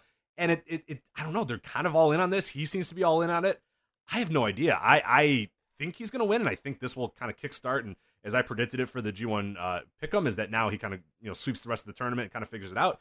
But I almost kind of selfishly don't want him to do that. I kind of like the idea of him losing. I think it's a really fun story if he goes out there and loses and loses and loses, and maybe I, and maybe not over, maybe he gets a few points here and there, but I, I think I, I, don't know. Part of me thinks it's maybe too soon for him to kind of click back because I'm kind of enjoying the story, but then the other part of me says, well, I want great Okada matches again, so it'd be nice if he kind of flipped the switch. I don't know. I'm conflicted. I, I you know, gun in my head, I say he wins, but it wouldn't stun me if, if Hangman Page does win here. I think he's going to win because if he loses, that means Jay White has to lose a lot of matches that he shouldn't lose. Right, right, right, right. In right. order, you know what I mean, for Okada to make a dramatic going into the final night. So I think this is where because really, if you if you do the scoring, and that's why I did for the G one, is I had Okada losing the first two. When you do the scoring, like he kind of has to win out if he's going to be neck and neck with yes. Jay White. And he and remember, he unless, has to finish ahead of White not you know so right right the, right exactly and, and, unless like you said you want to have jay white you know lose to you know yoshihashi, yoshihashi yeah and evil and all these guys i mean like yeah that's the problem is when you do that now you then have to have jay white job out a lot unless if okada's not gonna if okada's not gonna play a, a, part in it whatsoever then he can just lose all these ones but if he's gonna play any sort of part in this which we all imagine he's going to then he has to start winning almost every single match i, I can't imagine a scenario where okada is not mathematically involved if he's not mathematically alive going into budokan Right. So in order for that to happen, he almost has to win this match. Um, so so then we've got Togi Makabe Evil, Tanahashi versus Fale, uh, Mike Elgin versus Jay White, and Minoru Suzuki versus Yoshihashi. Here's the theme with the A block. You're gonna have to get lucky with some matches every night for them to be solid shows. Some of these matches that you may not be confident are going to deliver are going to need to deliver, or these are going to be disappointing shows. Minoru Suzuki versus Yoshihashi almost has to deliver because Jay White Elgin is going to be gimmick heavy. That's to say they can't still have a good match, but with Jay White, it's a 50 50 proposition because they're going to be gimmick heavy. Togi Makabe Evil could easily be a poor match. So you need something like Suzuki Yoshihashi to deliver, which is interesting. You know, it's like the A block, you know, I think we're in for some rough shows with the A block. Um, the third night in Korakuen is a B block show, and here's the dichotomy. To me, this is one of the lesser B block shows, but it's still awesome. It's almost impossible to have a bad B block show on paper because of how loaded it is. Now look at this one. Tomohiro Ishii versus Hiroki Goto, Kenny Omega versus Tama Tonga, uh, Tetsuya Naito versus Juice Robinson, Zack Sabre Jr. versus Sanada, and Ibushi versus Yano. On paper, that might be one of the weaker B block shows, and I still think it's going to fucking rule. Because you've got Naito versus Juice Robinson, you've got Ishii versus Goto, and I think Zack Sabre Jr. versus Sanada will probably be a good match. And then, oh, dude, I cannot wait for that match. That's my most anticipated match on the wow, show. How about that? Sabre Jr. Sanada, just because I think it's going to be like I, am interested to see how those guys sort of have a match and the structure of the matches and all that sort of stuff. With that said, I mean, Ishii and Goto is going to fucking rock, and Naito and, and, and, and Juice is going to rock, and Omega and Tama Tonga is you know obviously a, a well. That's the right thing. Now, if you get anything out of Omega and Tama Tonga or Ibushi Yano, you're in for a great show. If you get anything oh, out yeah, of those, yeah, yeah, and like you said, right. Omega Tonga eh, eh, eh, you know, before before San Francisco, this looked like nothing. Now, at least there's some storyline relevance to that match, which can get you into it, even if it's not necessarily a typical Kenny Omega match. It's going to be a significant match. So, you know, you're you're right on. You're you know, you nailed it with that. Um, and then you know we go back to the A block. This is not Korakuen Hall. Uh, this will be the fourth of the four shows in a row. It's Okada Makabe, Evil Fale, Tanahashi, Hangman Page, Minoru Suzuki, Jay White, and Elgin Yoshihashi. That looks bad on paper. Yeah, it's not good. Um, That's you're not. really going to need Suzuki, Jay White to deliver. Suzuki, Jay White's an interesting match. I think that'll be Jay White's first loss. Um, yeah, I think Suzuki just bullies the fuck out of him that entire time and beats him, but which makes sense. If you're going to ch- chalk up Jay White losses, one to Minoru Suzuki is fine. Like that's one that will not hurt him. That's one that I, I I'm totally yeah, okay yeah, exactly. Suzuki's you know, he tries to fuck around and be his asshole, and Suzuki just slaps the fuck out of him and taps him out or whatever. And, and, say, no, no, no. and Suzuki's not yet. and Suzuki's 0 2. So to get him back in Right. the mix, he's got to go on a run, which I totally think he's capable of doing. So, you know, he's got Yoshihashi and Jay White coming. He's beating Yoshihashi without question. And then, you know, like you said, for a million different reasons, so it's okay for him to beat Jay White. So, that's what we got coming up, and that's the uh, that's the G1 stuff that we'll be looking back on when we do the next flagship. Those four shows. Then they'll have a couple more days off, and then I think uh, three in a row after that. There's only one other stretch where there's four shows in a row. So if you're worried about G1 burnout, eh, you know the G1 just started and we had a bunch of days off. I think everyone could get through these four, especially since Korakuen Hall is going to be a lot of juice. It's that second four show stretch. I think that's where a lot of people are going to drop out. Um, so uh, that's what we got coming up. Anything else you wanted to touch on with the G1? Uh, not really. I mean, there was a little fun stuff. I I was going to kind of pick your brain here Sure. about this quickly. Uh, in terms of uh, G1, uh, the, the pickums, we always have the percentages. We did it last Yeah. week, where like the you know matches that people are picking and, and things. And I'm I'm kind of curious about a few results here. Uh, July 19th, uh, Kenny Omega, 93.7% vote him over uh, 5.9 to Hiroki Goto. Does that surprise you at all that Goto's not a little higher? Nah, that's about where I thought it would be. Um, the other thing though about the pickums, it's funny. It's you have to pick everything before the tournament starts. Now that we've seen some stuff play out, I bet people would change their minds on some of these matches. You know what I mean? Oh, for sure. Because you're Absolutely. picking based on your narrative, your story that you're telling. So always keep that in mind too as we move further and further along. But no, I don't think. Um, yeah, I think that's look. I don't think many people are going to pick Goto over Omega, you know, regardless. Especially it's only Kenny's second match. Um, what do you do? You think Goto has a legit shot there? Or? No, no, I just thought it was kind of weird that it's so high Yeah. for Omega, but but I, I thought there'd be maybe a few people that would throw a Goto sleeper match, you know, sleeper win in there or whatnot. But yeah, I was kind of, I, I just kind of because I, I kind of agree that it would probably be Kenny Omega all the way, but I'm surprised that there isn't just a little bit more because that's that's one of our biggest differences in terms of. I mean, when you go through every single match of this entire tournament, that's one that almost is the highest percent for one guy, so it's almost the highest on Kenny. You know, Omega. Rich, I got to tell you though, the more I look at it, Omega has to lose a match or two along the way, especially Right. to get and and it is Korakuen Hall. This is the kind of building where if a champion does get upset, this is where you would set up a challenge. And Hiroki Goto would be a perfect. Right, just means nothing. You know, it's just a random show. He's probably not going to win it at some random destruction Right. in Hiroshima or whatever. And it, it's perfect. It's just yeah. So that that's kind of why I was curious as well. He seems like a guy that might, you know, because you don't really Omega doesn't really lose any hierarchy by losing to Goto. And if Goto gets a title shot, that's fine. It'll be a good match. It'll be you know it'll do fine. It'll draw all right. And Goto loses and, and whatever, and we everybody moves on with their lives or whatever. But yeah, this is. So I was kind of You've- fascinated you- about that one. That one could be a sleeper. You've sold me. Okay. I think Goto can win. Uh, this one I thought was pretty interesting as well. Uh, Okada and Hangman Page. So again, we talked about Okada where he's at right now, ninety point four percent. Obviously, have him and Hangman Page nine point three. And this is what you talk about. Where at the beginning of the tournament, yeah, of course Okada's going to beat Hangman Page. But now, if you had people do it, I don't know if it'd be 50-50. I don't know if it'd be 60-40. But I would see. I, it's definitely going to be 90-10, You know, in terms of Okada versus Hangman Page, I think it'd be a lot higher if people were able to do it. You know, right now or whatnot. So that's kind of interesting to see that one. Um, for sure. Um, some of the funny ones uh, here that I liked. Uh, Tomohiro Ishii, Hiroki Goto. We talk about Goto again. This one, 55% have Goto over Ishii.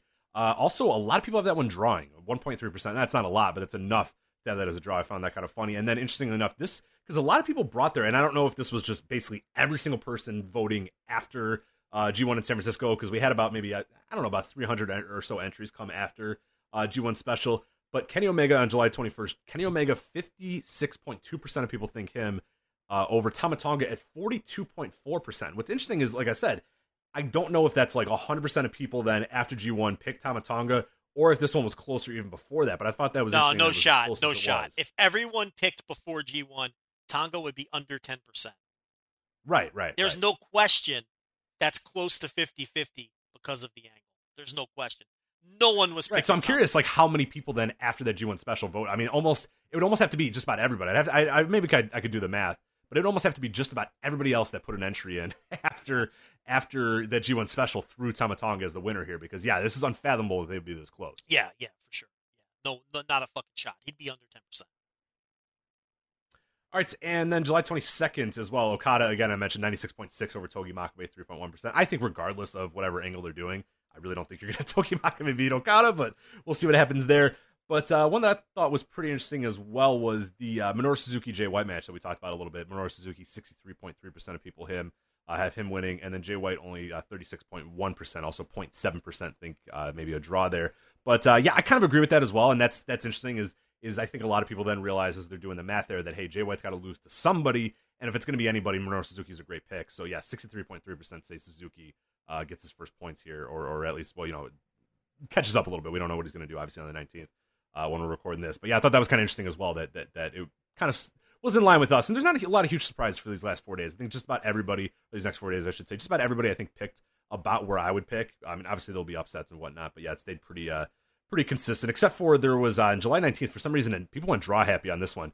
You got uh, 0.3% of people say a draw for Zack Sabre Jr. Toru Yano. They're not drawing Zack Sabre Jr. Toru Yano. Rich, I can't deal with the draws. I, I just I can't deal I with the draws. I put him in there just to upset you. I love it. I love it. So you know what it is? I think it's people not getting the standings that they wanted by the end. So then they go back and change certain matches to draws Exa- just exactly to get things to line up. Yeah. One other quick note before we move on to the uh, to the next topic because we have a lot to get to just under uh, 40 minutes.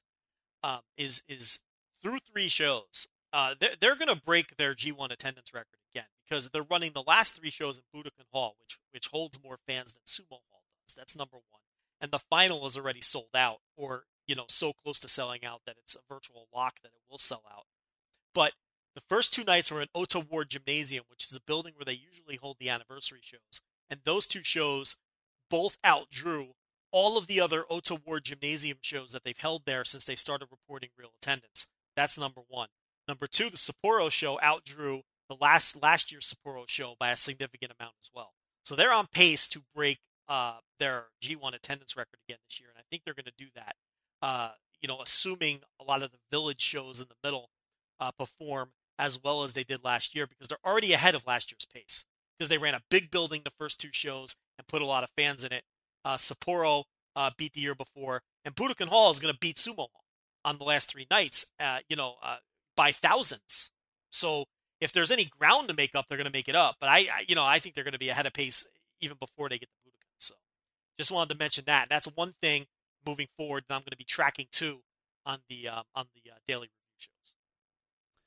All right, good stuff there. So let's move on to uh, another show coming up uh, this weekend, Impact Wrestling Slammiversary. I know, obviously, you do the Impact Wrestling reviews, uh, the weekly reviews on the uh, the Patreon, patreon.com slash voice wrestling. I mentioned at uh, voiceofwrestling.com right now. We have a great preview up uh, with Slammiversary. Uh, a lot of buzz around the Slammiversary show, a lot of intrigue. You know, Impact TV, and, and, and you can maybe allude to this a little bit more. And I, I kind of pick and choose my stuff. I know you watch it every week. Has been hit or miss, but I think all in all, this is a very well built show, and I'm pretty excited for Slammiversary. It's like yeah, I, I don't know if I'm going to be rewarded for this excitement, but when it's uh, you know watching the build and they did a great thing on YouTube as well. If you, if you kind of want to catch up on, on what's going on with Slammiversary, uh, Impact Wrestling's YouTube channel has a great sort of preview show. It's like about 30 or 40 minutes or so. Covers all the big matches, covers all the big promos, gets you in and all the stories or whatnot. So in 40 minutes, you can really catch up. But yeah, I mean, I'm I'm really looking forward to the show. A lot of really fun matches, a lot of really fun builds, and and coherent stories, logical stories, like just a lot of smart wrestling and, and smart booking being done in Impact Wrestling right now. Yeah, it's weird because the last few weeks of TV have not been good. I've buried it pretty hard uh, on the subscription side. But with that said, just about every match on this show has been well built. It's weird. You'd think with bad TV, they're not building to these matches very well. There's only two matches I can point to on the entire show that I do not think have had good builds.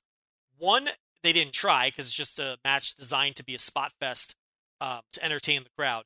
And the other is the Austin Aries Moose match, which they did try to build. It's just Moose has no juice, and it just hasn't worked.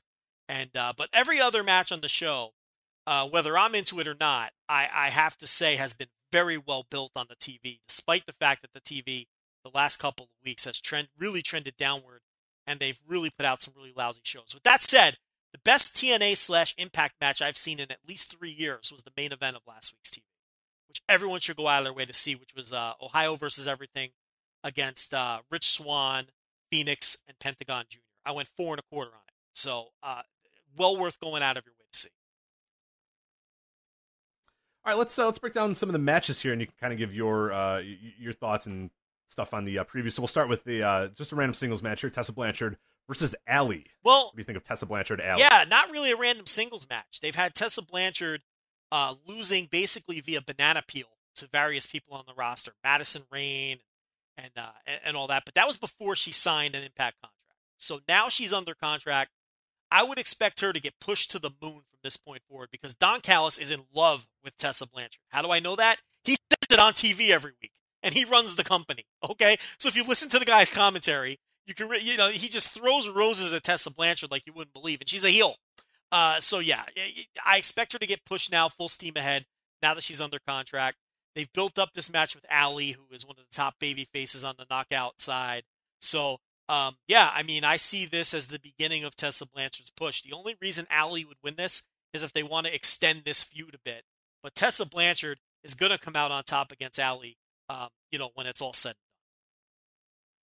all right, so you have the uh, 5-1-5-0 street fights, Joe. Latin American Exchange, Santana and Ortiz with Konnan versus the OGs, Hernandez and Homicide, and they're with King. So what do you think about this LAX breakup angle that they've been doing? I know you've been talking about in TV reviews, but for people that don't know, a little bit of background about this breakup uh, between LAX. This is kind of the different size. So fucking awesome, all of this, and they've been doing it. I should have said 5150. I said 5105. That was the lamest, whitest thing I ever said. You are such a white street fight. So this is the really this is the best shit. This I will tell you this right now. This is the best long-term television story in wrestling today. This this uh, LAX breakup angle. Uh, the the promos between Konnan and Eddie Kingston, who's going by the name King uh, for the purposes of this angle. The the uh, the clubhouse uh, the clubhouse segments, the LAX clubhouse segments every week on TV, which are shot like Brian De Palma movies. They're gritty. Um, uh, you know, they're, they're alluding to, uh, you know, LAX being drug dealers. They're, you know, uh, uh, Kingston is bringing in strippers to fuck the LAX tag team. Um, you know, they're they're they're talking about it's just it's just different than everything else that's on TV right now because there's a real grittiness to it. And when Konnan and Kingston face off and have these promo battles. It just it, it, they're both so good on the mic and they're both so authentic that it just there's a there's a quality to it that's that I can't really describe. I mean gritty is the word I keep going back to. It just feels raw, it feels real, it feels gritty.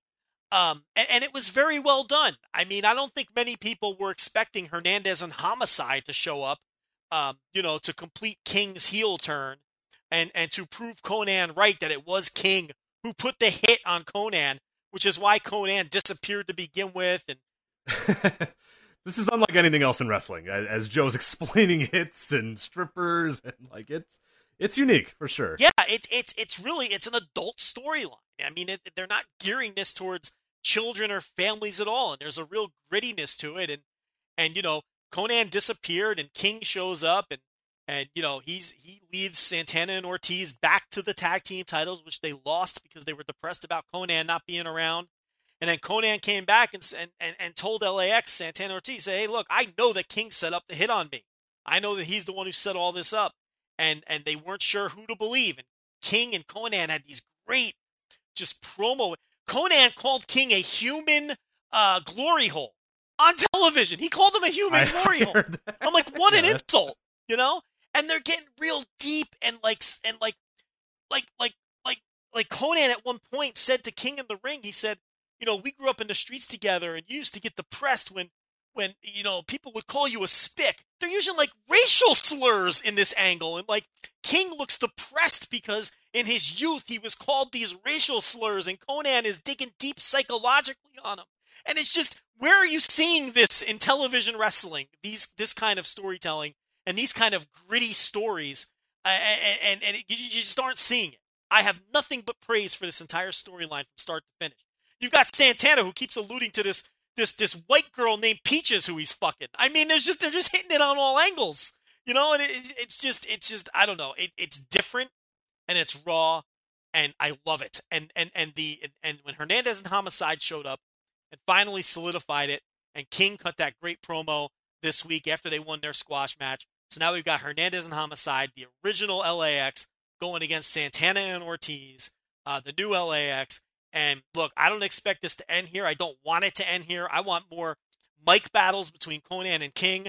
I want more matches between these two teams. I want more clubhouse segments on the TV. And and and you know, I really wish Impact would release all of the clubhouse segments as one long, you know, 30 minute movie that people can go back and watch so they can see this all play out over the course of the last three or four months or however long it's been going on because it's really been tremendous stuff. I'll ask you really quickly. I mean, I, haven't watched every single one of these segments, but how does this differ in some ways? Because I think I, I, could hear people that maybe don't watch Impact saying, "Well, you know, you bury Lucha Underground, you hear all this, you know, sort of stuff." What makes this in a way different. And I'm, I'm not necessarily challenging. Well, we're going to get to that, that. Because there's nothing supernatural about this. Yeah. Okay. So that would be your difference. This then, is what I've been like trying to say. It's coherent. You know, It's- it's- humans having discussions and arguments. Yeah, it's gritty and it's real and it's it's just there's a gritty element to it. I know I've used that word a thousand times. Stop saying gritty, but that's that's what I keep going back to. It's just something about no look. If you don't want to, you know, if you don't think now, look, they've never explicitly said that these guys are drug dealers. They allude to it. Do you know what I mean? It's like uh, you know, King will hand them a briefcase and they'll open it and they'll go, "Oh, oh, King got the stuff." You know, they don't explicitly say, "Oh, uh, King got the cocaine," but you all know what they mean. You, you you see what I'm saying, Rich? So it, it, there's a lot of wink, wink, and nudge, nudge to it. Sure. But there's a lot of raw language too. Like I said, they're using racial slurs in this.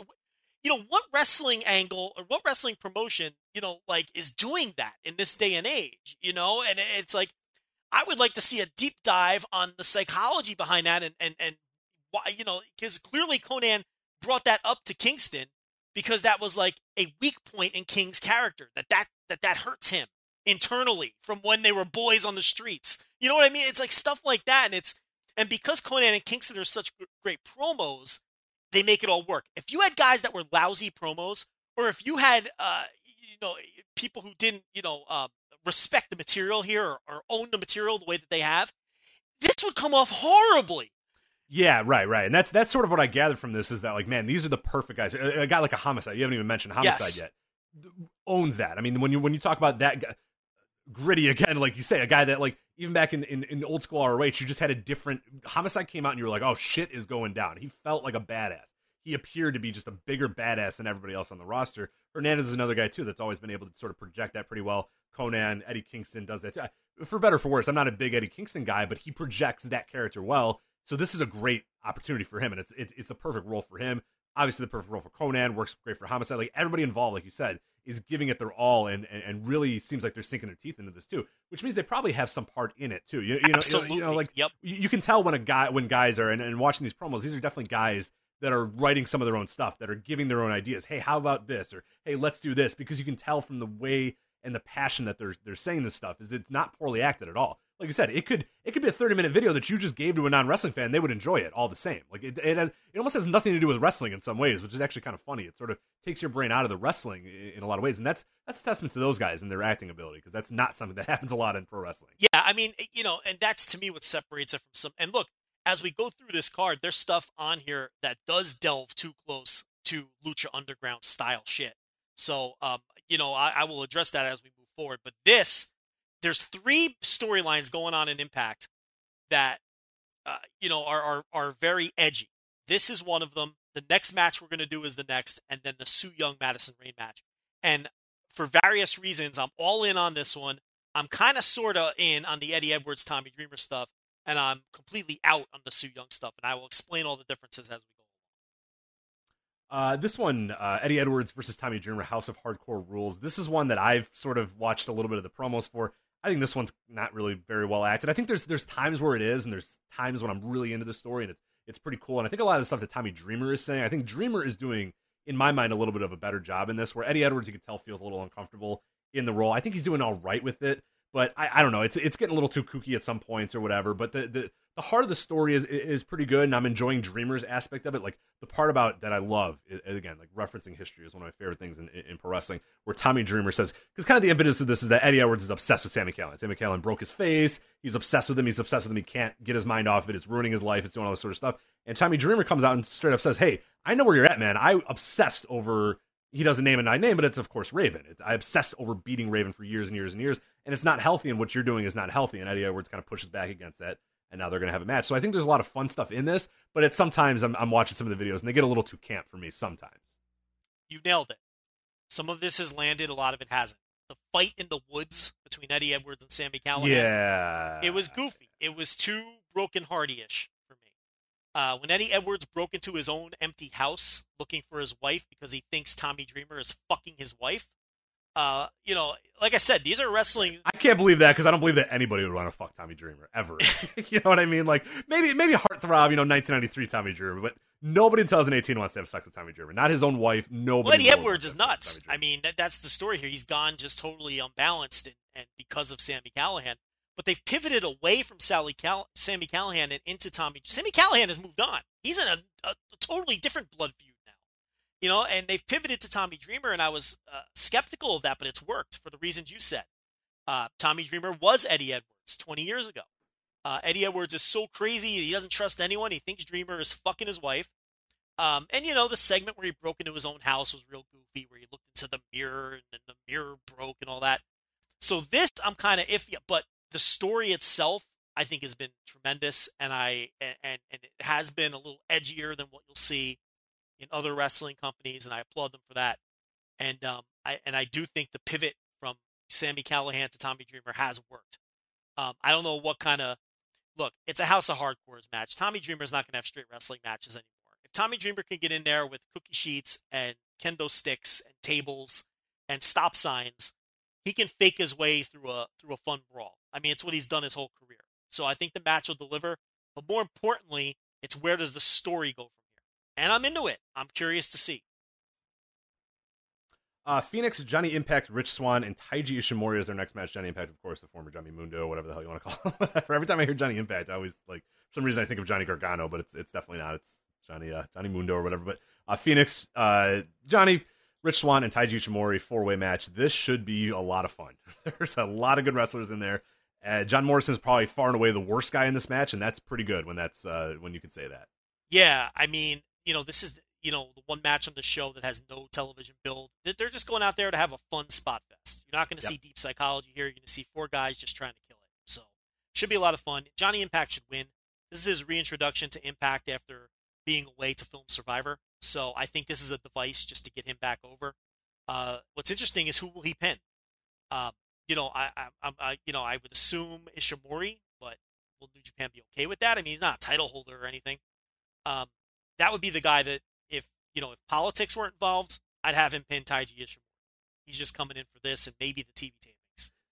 Right? Yeah, yeah. I, I would definitely do that. I mean, there, there's no reason not to. I mean, all those other guys you're going to use in the future. Rich Swann, of course, you're going to use. Fenix is a guy who's who's regular there. Ishimori's, yeah, he's going to be yeah. doing a few of the tapings. I would, if they're allowed to, you know, if there's not something. But I, I you know, he, this Ishimori thing is just so weird that he's even booked on this show, that he's even showing up for this. It's just kind of unbelievable. So I have to imagine he's losing, but I don't know if anybody really knows or cares. You know, it. it, I, it I'm curious. I'm really curious how this how this result goes down. But yeah, move on now. You got mask versus hair. Uh, Pentagon putting his mask, of course, on the line and Sam Callihan putting his hair on the line. I'm really interested in this result. I mean, I, I assume Sam Callihan loses.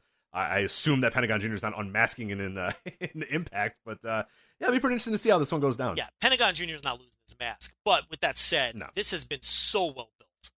Pentagon Jr. cuts better promos in Spanish with subtitles than most people cut in English. Uh, oh, it's great. Yeah, because uh, you feel like he's going to kill you no matter yeah. what. I mean, it's even better if he spoke English. I think it would hurt but he sounds like such a fucking badass in Spanish. He really does. It, it, like, yeah, it's so awesome. And Callihan's been great here. This is the most interested I've ever been in Sami Callihan with this feud.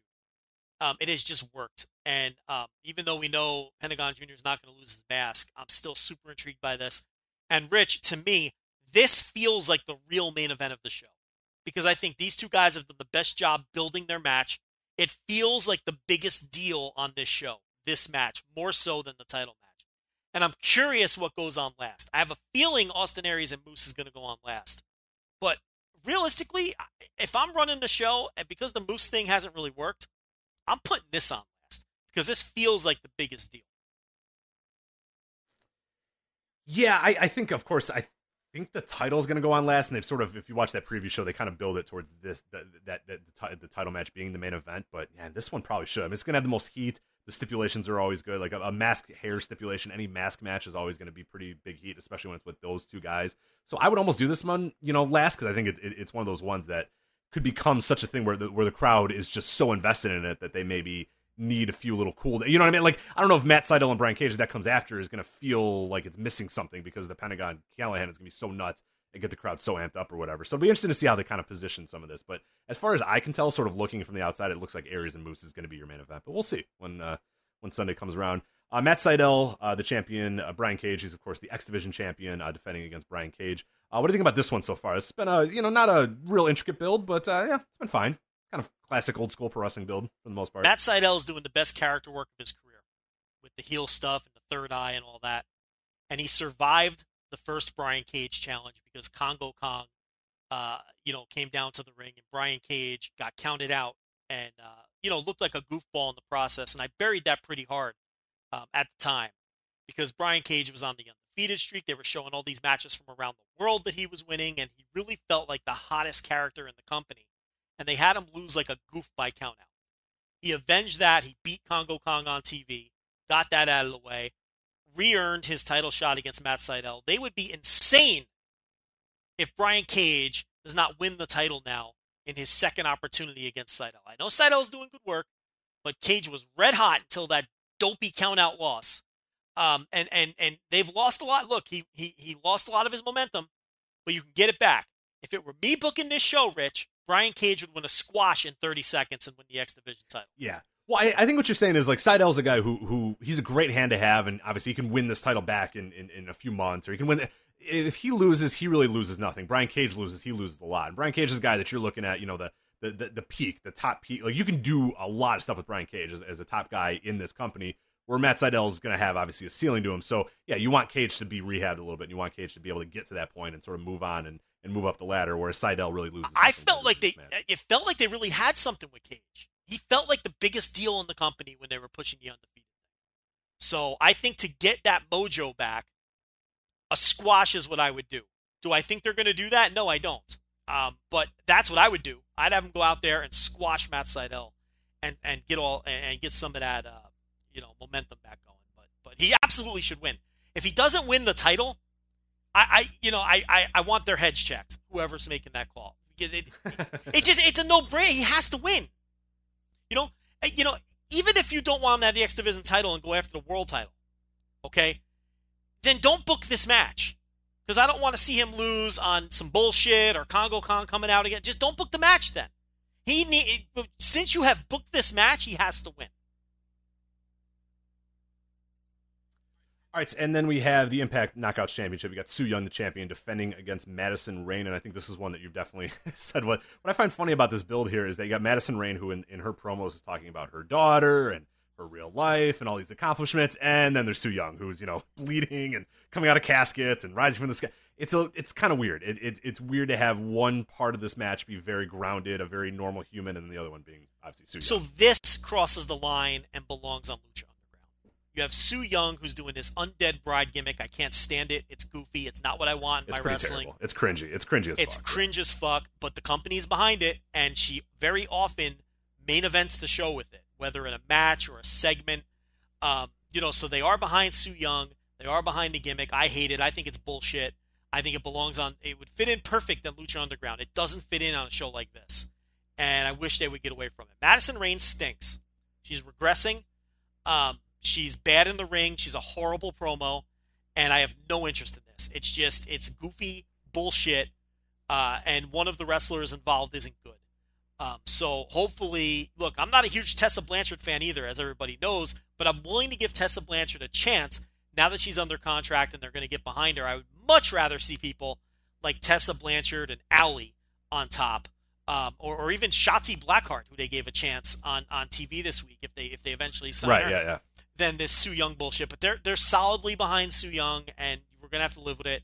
Um, I hate it though. I think it's stupid. This week they're doing a sit down interview with Madison Rayne, and then spooky music starts to play, and then she's you know looking for Su Yung, and the interview girl disappears. Uh, it's just I, I can't stand fucking magic yeah, tricks in my wrestling. I don't have any. I just want wrestling matches, Rich. I just want to watch people wrestle. So uh, yeah. to me, it's shit. And then our main events, Impact World Championship. You have Austin Aries, the champion, against Moose. And if you have not watched the build of this, a lot of fun stuff in here. Moose is, is, is kind of boring. There's not a ton there for him. I, it's but they've fine tried. you have DeAngelo they've Williams. Tried. They've tried. They have DeAngelo Williams coming by. Moose saying, "I train with DeAngelo Williams to get in the best shape of my life." And you know, when I when I quit football, I quit because you know wrestling was my passion, and I'm I'm excited to get this, and this is going to be a big moment for me. And and Moose is doing all right. They're trying with him, and then Aries is just fucking wiping the floor, man. Uh, Aries Aries' character work this entire thing is just fucking next level. Austin Aries is so good.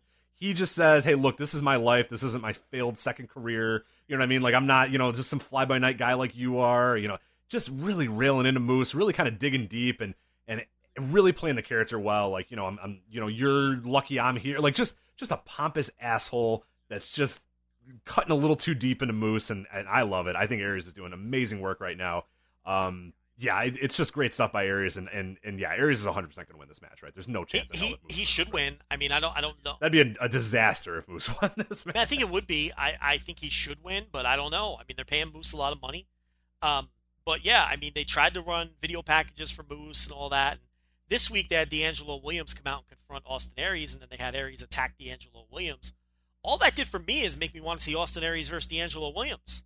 Um, yeah, know.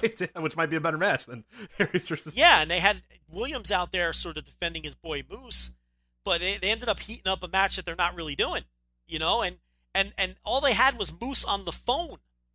You can't even get Moose out there as we're drawing closer to this show to to to cut his own promos in the building. You have him on the phone. I mean, it just, it just hasn't worked. Uh, so hopefully Aries wins and moves on to bigger and better things. And uh, then I don't know where you go with Moose. I, I, look, I think Moose could win, absolutely. I just hope that he doesn't.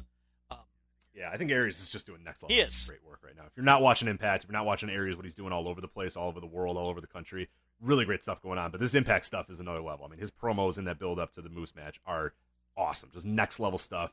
Really good, you know, and, and it's exactly what you want out of a heel. Like he just nails it. He just got it. He, it's just exactly kind of the archetype that I want of a heel champion is, is what Austin Aries is doing right now. So I love it.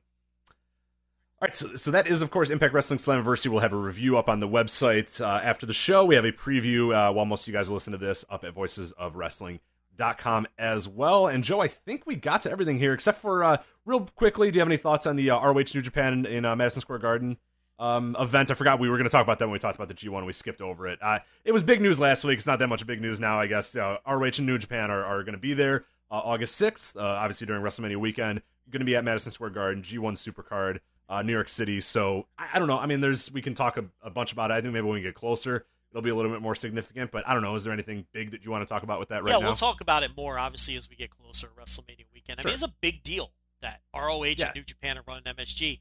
The one thing I would say keep an eye on is they, you know, New Japan may have finally poked the bear. That's the one thing I would I would I would watch with this. Um, you know, you're running Vince McMahon's building, you're running his dad's building, you're running his grandfather's building and city, you know, and and, and you're already running shows in, in, in his country, you know, and and and um, you know, it's it's they may have poked the bear there, and you know, WWE is so big that they can, you know, come in with with offers that people cannot refuse and really pick New Japan apart. Um, if New Japan, you know, pisses them off um, to that extent. So that's that's one thing I haven't seen people talk about that I think is, is worth exploring.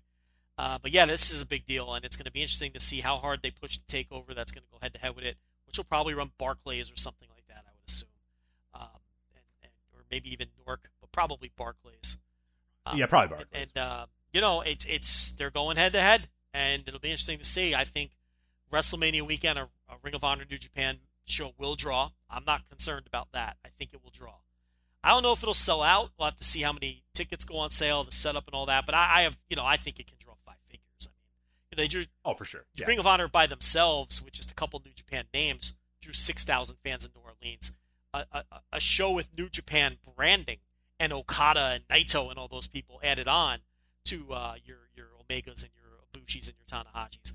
I, you know, I'm not concerned about that. I think it can draw. Yeah, and, and similar to All In, there's a significance to it. It's in Madison Square Garden, and, that, and that's the thing that there was a lot of like last week when the news came down, there was a lot of camps looking at like, oh, you know, because we were saying on, on, on Twitter account and most of the people that follow us and, and people that you know contribute to the website of how big of a deal this is because it is a big deal. Nobody else runs MSG. The MSG is WWE. Yeah, it's a huge deal. I mean, that is that they grew up on that arena. That company is built on the backs of that arena. That is their home arena. Even if they're using Barclays now because of the relationship, that is still their home Prior arena. to the anybody- prior to the pay per view era, their big shows every month were MSG. right. Their big title changes, their big angles, yeah. So that's their fucking bill. Yeah, this is a huge Yeah, deal. That's This their is- home. yeah. That's their backyard. That's that's the, the the one that built the company. The arena that built that company is the one that they're running. So that's a huge deal. And yeah, maybe directly New Japan and ROH aren't you know neck and neck competition because uh, you know WWE signed a billion dollar deal or whatever. But if you don't think that that that Vince and WWE has one eye on that show and they're ready to to, to do whatever, I mean, this is a company that went out of their way to stop. ITV and World of Sport announced that they were going to maybe come back, and WWE went and did a UK tournament and signed a bunch of guys or whatever, and signed Jim Ross or whatever. They, you know, they, they go out of their way to stop this stuff. They go out of their way to stop the competition. We talked about it earlier with the broken Matt Hardy stuff. If you don't think that this has got that has this has raised their ire running that arena on that weekend, that that you're that this these two companies that are really kind of the neck and neck, the next, you know, threats to them or whatever, and, and however you want to use threat, even if it's a very small threat, a threat's still a threat. Anything that's pro wrestling that's not WWE is a threat to them. You know what I mean? Like anything in North America that's not WWE branded pro wrestling is a threat to them, no matter how small or insignificant it